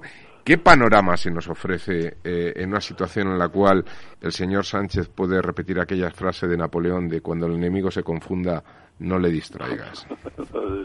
bueno, eh, yo estoy hablando desde León, que es donde vivo, ¿no? Y he visto que en esto de la España vaciada, el partido, porque eso debe ser una especie de marca general y luego tiene submarcas, ¿no? En determinados territorios. Y aquí se llamaría León Ruge. León Ruge. Sí, sí, lo he oído. sí, sí, aquí León Poco Ruge. afortunadamente, sí, León Ruge. Sí, sí, esto está muy bien. Lo de León Ruge está muy bien. Está muy bien, claro, pero esto, eh, esto se debe al sistema electoral que tenemos, claro, el sistema electoral que es un sistema disparatado, absolutamente disparatado, que con, muy pocos votos hay unos señores que se benefician de esa situación, para que vamos a contar esto, que ya lo hemos contado 50.000 veces, ¿no? Y ahí están el ejemplo antiguamente de UPyD, de los mismos ciudadanos y de no sé qué, y los votos que tienen los señores estos de republicanos de Cataluña, que tienen 12 o 13 diputados, pase lo que pase, los señores estos del Partido Nacionalista Vasco que tienen 6 diputados, a un, pre a un precio bajísimo, sí. A un precio bajísimo, claro, pero ¿esto quiénes son los responsables? Vamos a decirlo claramente los responsables son el Partido Socialista Obrero Español y el Partido Popular, que no han querido cambiar nunca este sistema, nunca. ¿Qué, esto, ¿Qué ocurre en Alemania con el sistema electoral? El sistema electoral alemán se ha cambiado 50.000 veces y se cambia eh, en algunas ocasiones por iniciativa de, los, de las formaciones políticas, en otras ocasiones por iniciativa, o mejor dicho, por imperativo del Tribunal Constitucional que ha obligado consecuencia de recursos, etcétera, a cambiar el a cambiar el sistema. Y se ha cambiado muchas veces. Ahora, la, la último, el último cambio se ha hecho como en, en, el año 2020 para las elecciones estas que se han celebrado hace hace muy poco tiempo y se van a dar lugar a un nuevo gobierno. Se han, se han, se han cambiado con el objeto de disminuir el número de del número de diputados. Realmente luego al final ha salido, bueno, las cosas no han salido como estaban previstas, ¿no?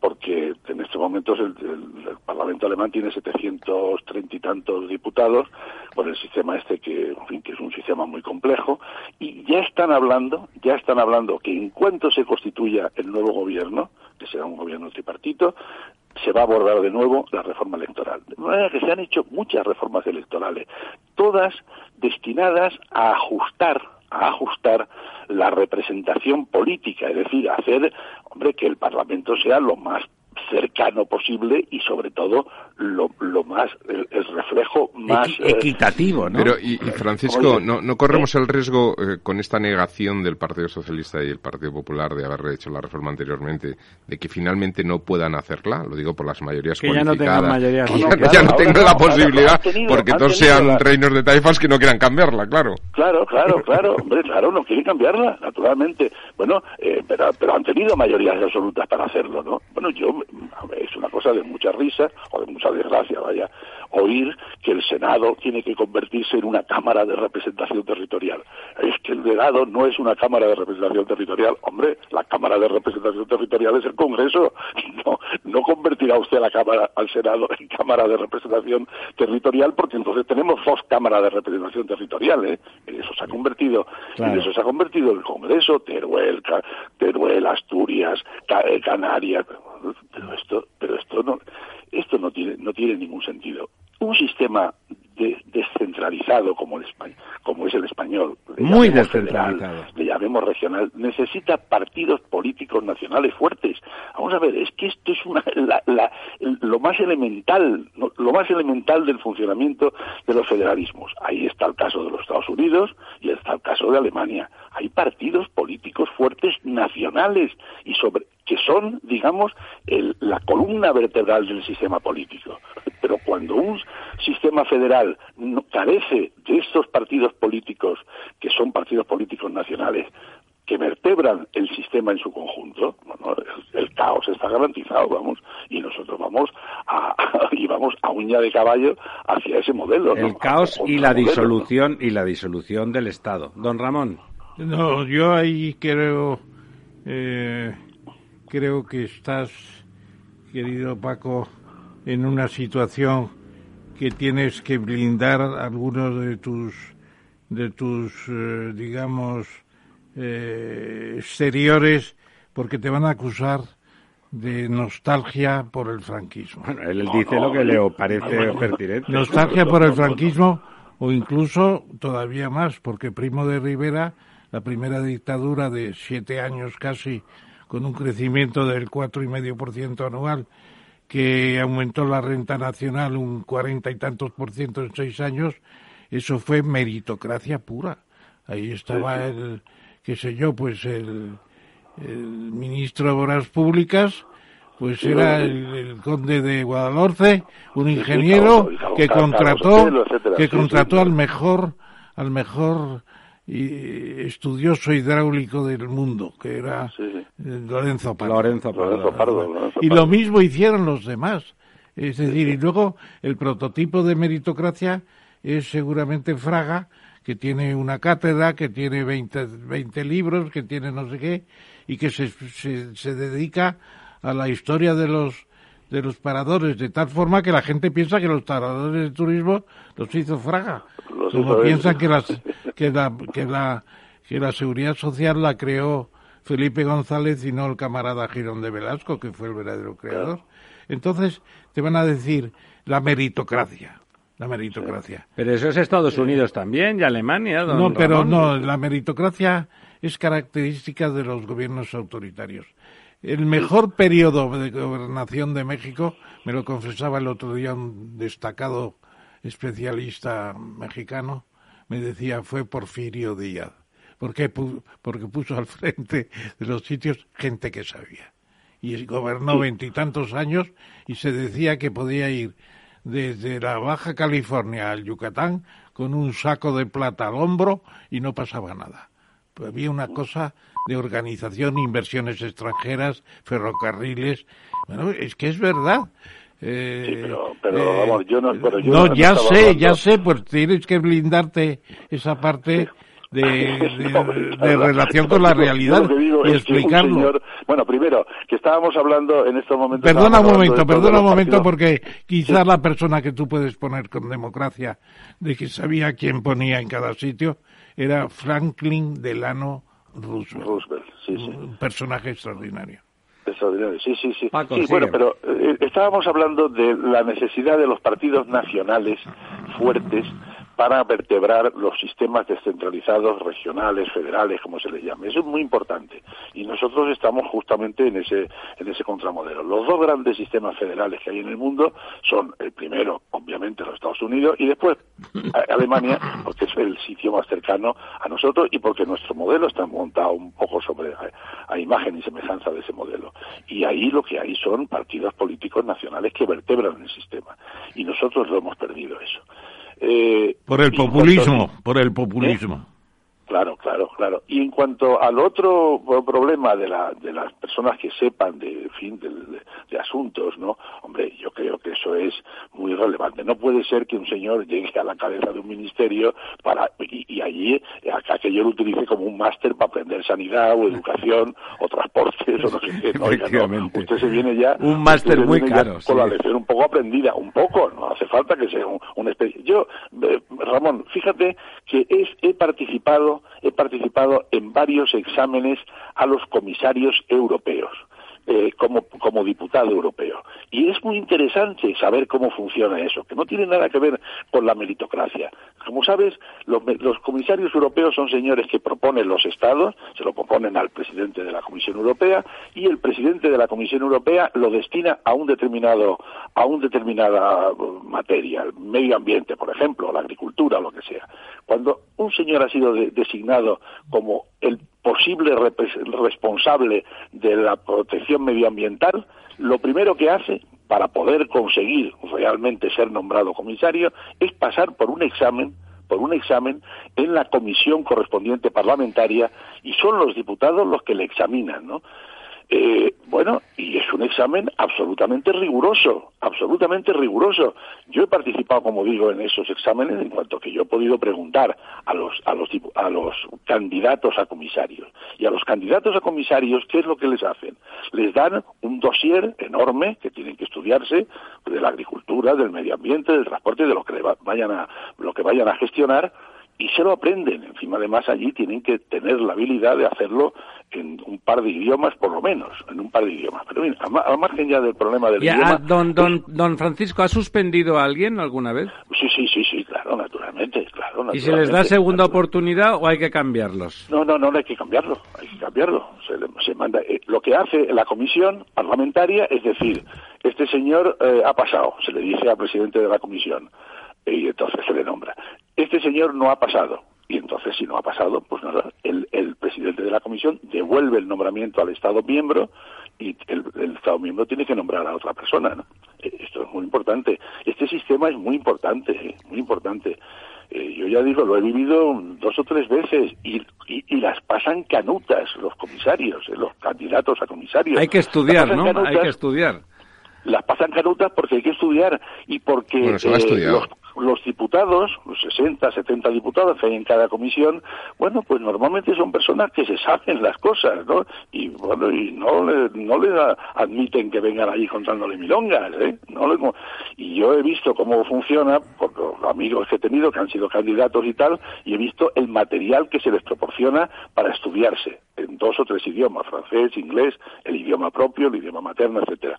Y te, te- te entregan mil folios o mil, un taco de, de folios y tal, y eso que lo tienen que estudiar y tienen que hacer frente a preguntas de mala leche de los, de los diputados. Es una ¿no? pequeña oposición, ¿no? Exacto, exacto, exacto, exacto, exacto. Exacto, es una pequeña oposición. Y esto se hace así, eso garantiza que cuando te sientas realmente a gestionar tus competencias, coño, sepas de qué estás hablando, sepas de qué estás hablando. que sea digno, sea digno representante. Don Lorenzo. Sí, Francisco, a mí me gustaría aprovechar que te tenemos aquí y, tu trayectoria política en Europa y el conocimiento un poco de, de los, eh, bueno, de, los, de las bambalinas, ¿no? Eh, europeas. Eh, traerte a colación un tema eh, en estos momentos de mucha, de mucha actualidad, ¿no? Que es el tema de la frontera entre Bielorrusia y Polonia Rusia ha enviado dos cazabombarderos a apoyar al gobierno de Bielorrusia y hoy leía yo en la prensa una declaración de nuestro, bueno, pues eh, representante exterior, el señor Borrell, diciendo que nos urgía tener un ejército europeo para hacer frente a situaciones como esta.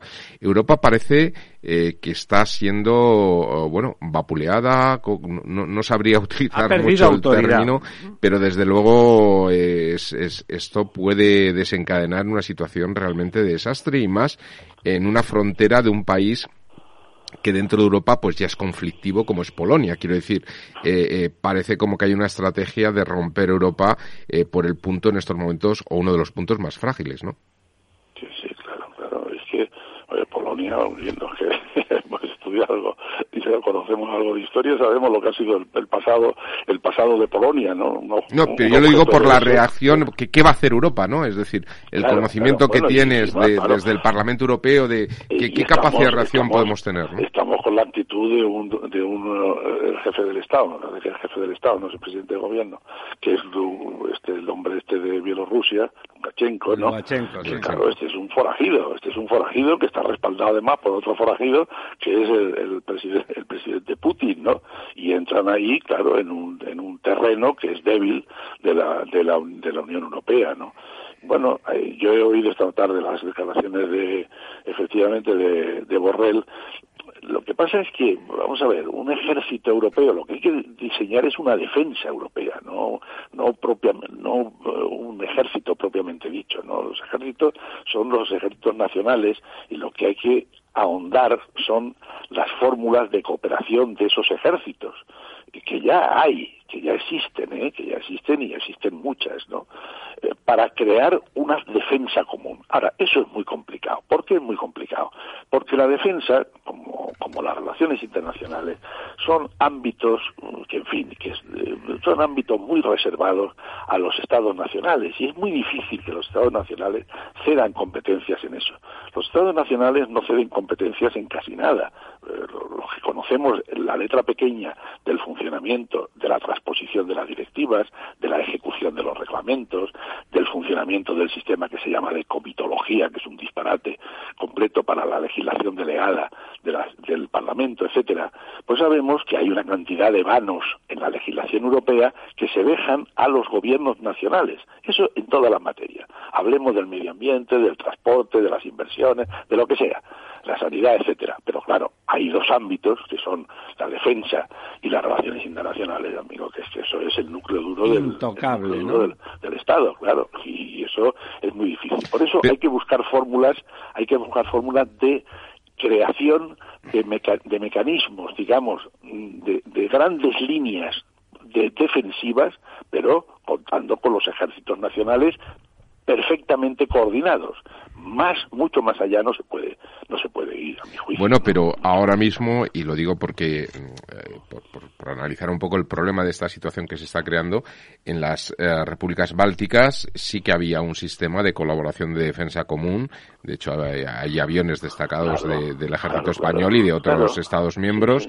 Eh, sin embargo, esto parece insuficiente, ¿no? Es decir, la situación actual puede desencadenar un problema, insisto, en un país problemático, pero también en estos tres países que, que son bastante proeuropeos y poco problemáticos y altamente vulnerables, pues porque, bueno, eh, en su proceso de, independencia, pues quedaron sin ejército. La herencia romana en el Báltico, es la herencia romana en el Báltico.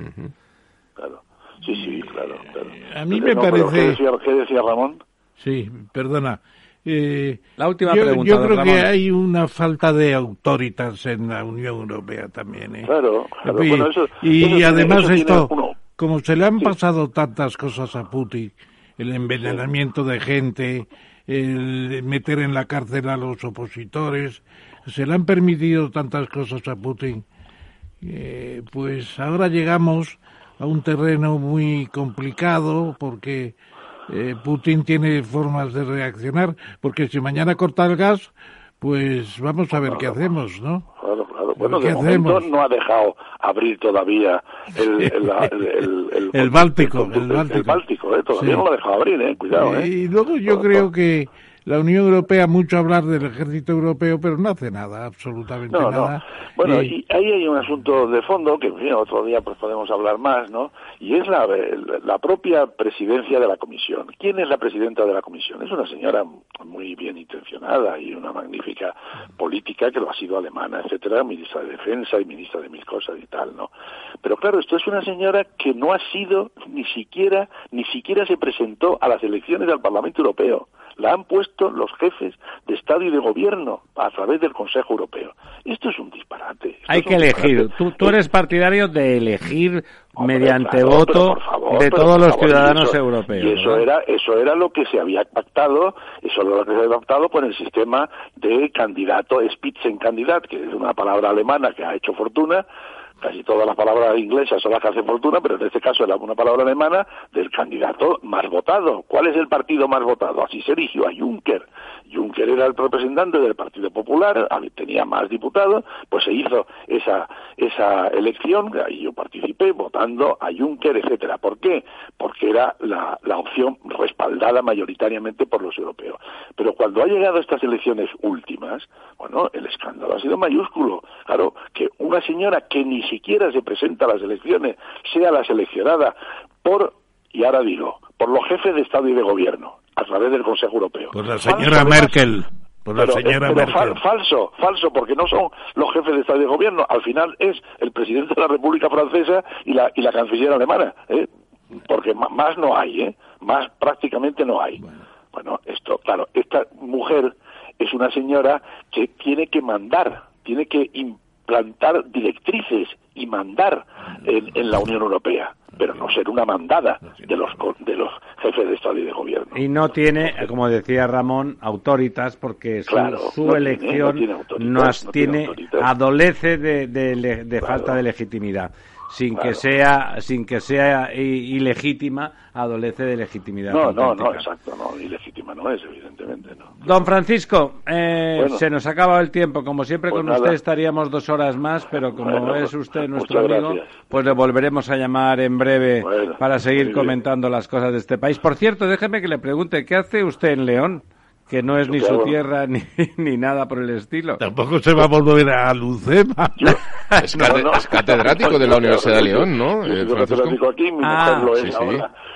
Mi, mujer lo es ahora catedrática de la Facultad de Derecho y yo estoy encantado de la vida aquí y me dedico, como ha dicho Ramón al principio, pues a escribir muchas cosas. Tengo muchas no, no, León es una ciudad preciosa, a mí me gusta, en, pero vamos. En el telar, yo estoy encantado, eh, eh, encantado. Vivo en el campo en una, una, zona preciosa de monte, de monte bajo. Esto es un, sitio idílico, paradisíaco. Bueno.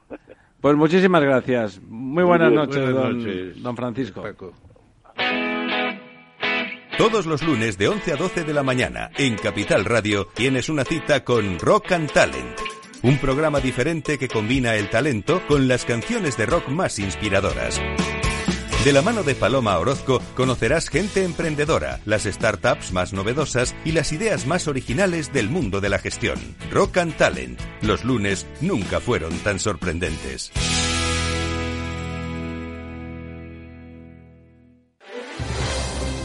Si quieres entender mejor todo lo que rodea a nuestro sector alimentario, tienes una cita en La Trilla.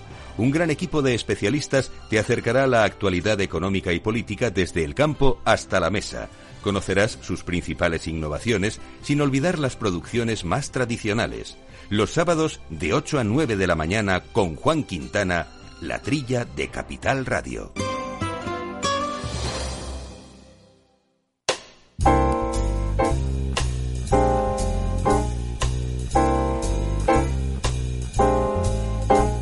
La verdad desnuda con Ramiro Aurín. Pues aquí estamos, vamos a, nuestro quid pro quo después de este, bueno, estas dos interesantes eh, tertulias que hemos tenido con, con César Nombela. Estábamos todos preocupados, es verdad, con el tema de la pandemia, don Lorenzo, eh, que nos hemos enterado que sin saberlo él mismo había pasado la, la el Después, COVID. Él, él es el que quizá era más, eh, más precavido y tenía más eh, temores al respecto. Y don Francisco Sosa Wagner, que como siempre ha expresado sus opiniones independientes y con más razón que un santo en más de una de ellas y representando un poco a todos los ciudadanos que nos parecen que nuestros representantes políticos deberían de pasar algún filtro, igual que pasan como nos ha contado don Francisco, los comisarios de la Unión Europea. Vamos allá, vamos allá con su amigo Chi, no profesor Tamames, su amigo Chi que dice es- se enfrenta a la historia para consolidar su poder. Su poder está más que consolidado, se trata de, de- de darle nombre a esa perpetuación, ¿no? Efectivamente, y no vamos a contar otra vez mi conversación con Xi en el Palacio Real. No, a- por favor. A instancias del rey, cuando pues, pasó aquello de va a ser usted vitalicio, dice no, me quedaré el tiempo que haga falta. O sea, toda la vida, sí. Luego, claro, se reúne el 19 Comité de Central del Partido Comunista Chino y dicen, dicen de, de Xi, es un hombre de pensamiento y sentimientos profundos, que ha recogido un legado, pero que se atreve a innovar, que tiene una visión de futuro y se compromete a trabajar sin descanso. Objetivamente es verdad. Todo eso Pero a ver quién es el guapo que dice lo contrario. Pero quién es el que dice lo contrario y sobre todo que no deja libertades a la gente para hacer lo que quiera en Hong Kong o en Taiwán o en la propia en China cualquier- interior. O con cualquier otra ciudad china, en la ¿no? ciudad china, naturalmente. Eso no es, no es un demócrata, es un leninista y ya está. Pues sí, el partido es leninista, la sociedad ya no es comunista, pero hay un principio de centralización democrática que decía Lenin, que hay partido único y mando único. Bueno, y y hay otras cosas, ¿no, don Ramón? Usted Lo que pasa es conoce- que ese es un hombre singular, también es No, hombre, verdad. seguro. O sea, a ver, ser el, ser el secretario general del Partido Comunista Chino, sin duda no llega No cae cual- por no, casualidad. o sea, eso, eso, por supuesto, no, no hay que caer en la estupidez de denostar. Además, eh, son organizaciones sectarias, pero muy meritocráticas. Muy mismo tiempo. meritocrática, sí señor. Y sectarias, y sectarias, las dos cosas. Pero ahí, ahí te hay un tema que me gustará ver cómo evoluciona, no le pregunto porque no lo sabemos eh, en absoluto cómo va a ir. El tema interior, el tema del mundo rural, que son millones de, de kilómetros cuadrados, millones y millones de personas que están en un mundo que no tienen acceso a ese desarrollo capitalista de las grandes ciudades chinas, ese conflicto interior, me decía un buen amigo nuestro que conoce aquello, eh, Jesús Sánchez Lambás, que él cree que el problema interior en China va a ser muy grande y no y no por la exigencia de democracia en las grandes ciudades donde la mano de hierro y la mano militar y funcionan, lo han demostrado más de una vez, no tienen problema. Eh, La idea del imperio y del mandarinato se perpetúa a través del Partido Comunista Chino, pero el mundo rural es un mundo mm, más difuso y más difícil. ¿Cómo lo ve usted, don Lorenzo? Bueno, yo creo que efectivamente esa gestión de la China interior pues lleva a, una gestión de la China exterior eh, muy condicionada por esa China interior, ¿no? Y estoy hablando de un tema como Taiwán, que yo creo que es donde se va a debatir realmente el liderazgo del señor eh, Xi, ¿no? Es decir, eh, los anuncios y los movimientos que están en la dirección de que, bueno, se calienta eh, el, el tema de, de Taiwán, pues es lo que le va a permitir si realmente esta renovación en su cargo acaba siendo vitalicia o no, ¿no? Eh, Yo creo que por mucho que queramos tanto a Jesús Sánchez Lambás, yo no puedo aceptar lo que dice. Puedo aceptar lo que dice, no sé qué grado de conocimiento tendrá de la Bueno, China profunda. puede discrepar, Pero ya no hay, ya no aceptarlo es existe, irrelevante, ya ¿no? no existe el, el- ¿cómo se llama? El lobo solitario ni la aldea perdida. En China está todo controlado. No, controlado sí, pero no el nivel de vida Pero no es el mismo. El ¿eh? nivel de vida ha aumentado de tal forma que los chinos del centro lo que quieren es ir a, a la costa de vacaciones y los de, de- de la costa quieren ir de vacaciones al campo. Y es un país ya cambiado totalmente. Y llega el día de, ¿cómo se llama? El día de la Pascua China, me parece que es, el Año Nuevo Chino, y se movilizan 500 millones de personas. De, la- de las ciudades del interior a otras ciudades. Naturalmente, No, y no luego- del campo. Y luego hay gente que trabaja en la ciudad y va al campo porque no tiene los papeles todavía. hay, hay sea, muchos millones no. que siguen en el, el, campo mel- el profundo. melting pot en, en China se ha producido ya. Ya no hay una separación entre el campo y la ciudad. Yo discrepo, pero eso lo hablaremos otro día. Sí, sí, señor. Y además tengo unos cuantos viajes a China.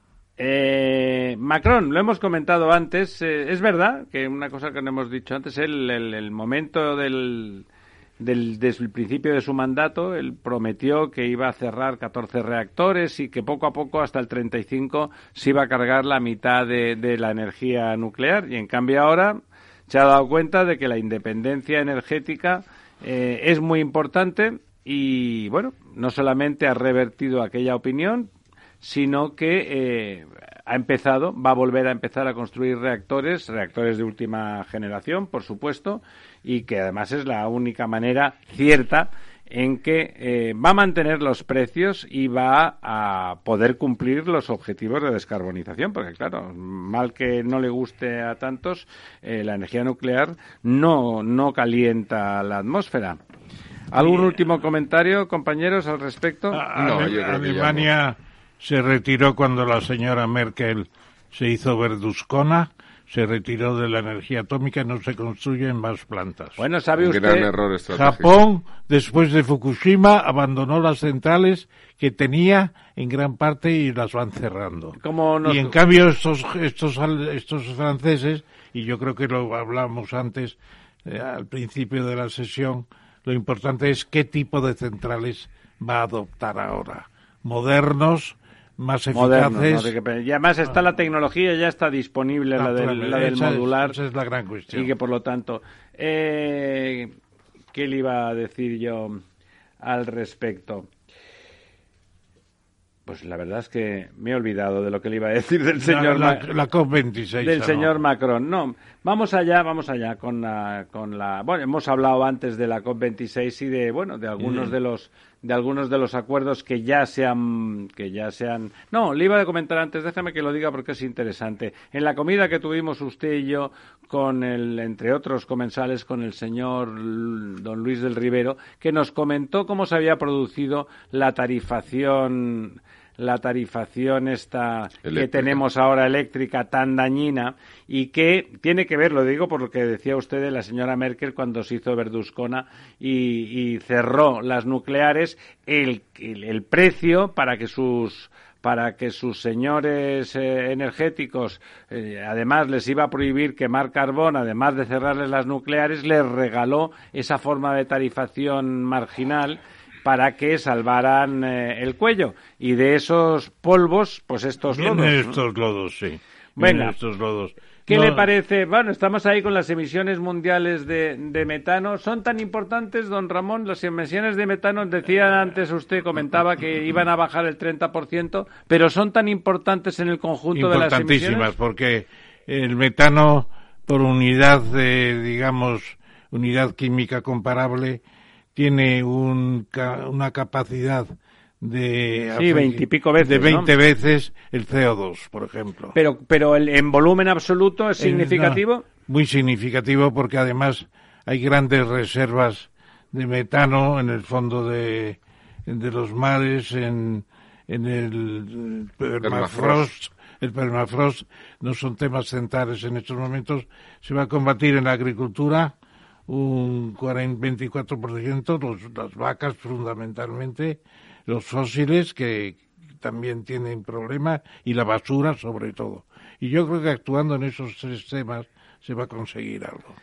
¿Para qué queremos un ordenador cuántico, don, don Pues yo creo que no se explica muy bien. Patricia Contreras en la razón la- plantea la pregunta, pero los temas que propone eh, son mínimos. Yo creo que no acaba de convencernos de que sea tan in- Importante. Yo creo que es importante para seguir entrando en la mecánica cuántica. Eso es lo más importante. ¿Usted tiene alguna idea formada alrededor del ordenador cuántico?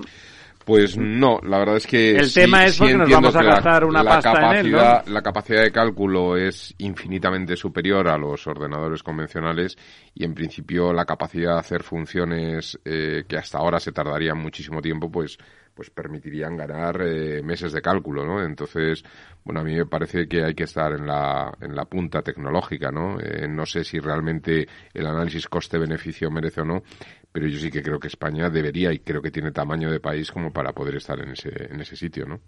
Es un ordenador cuántico eh, que se va a instalar en Barcelona por Quantum Spain, que acaba de recibir una subvención estatal de 22 millones de euros.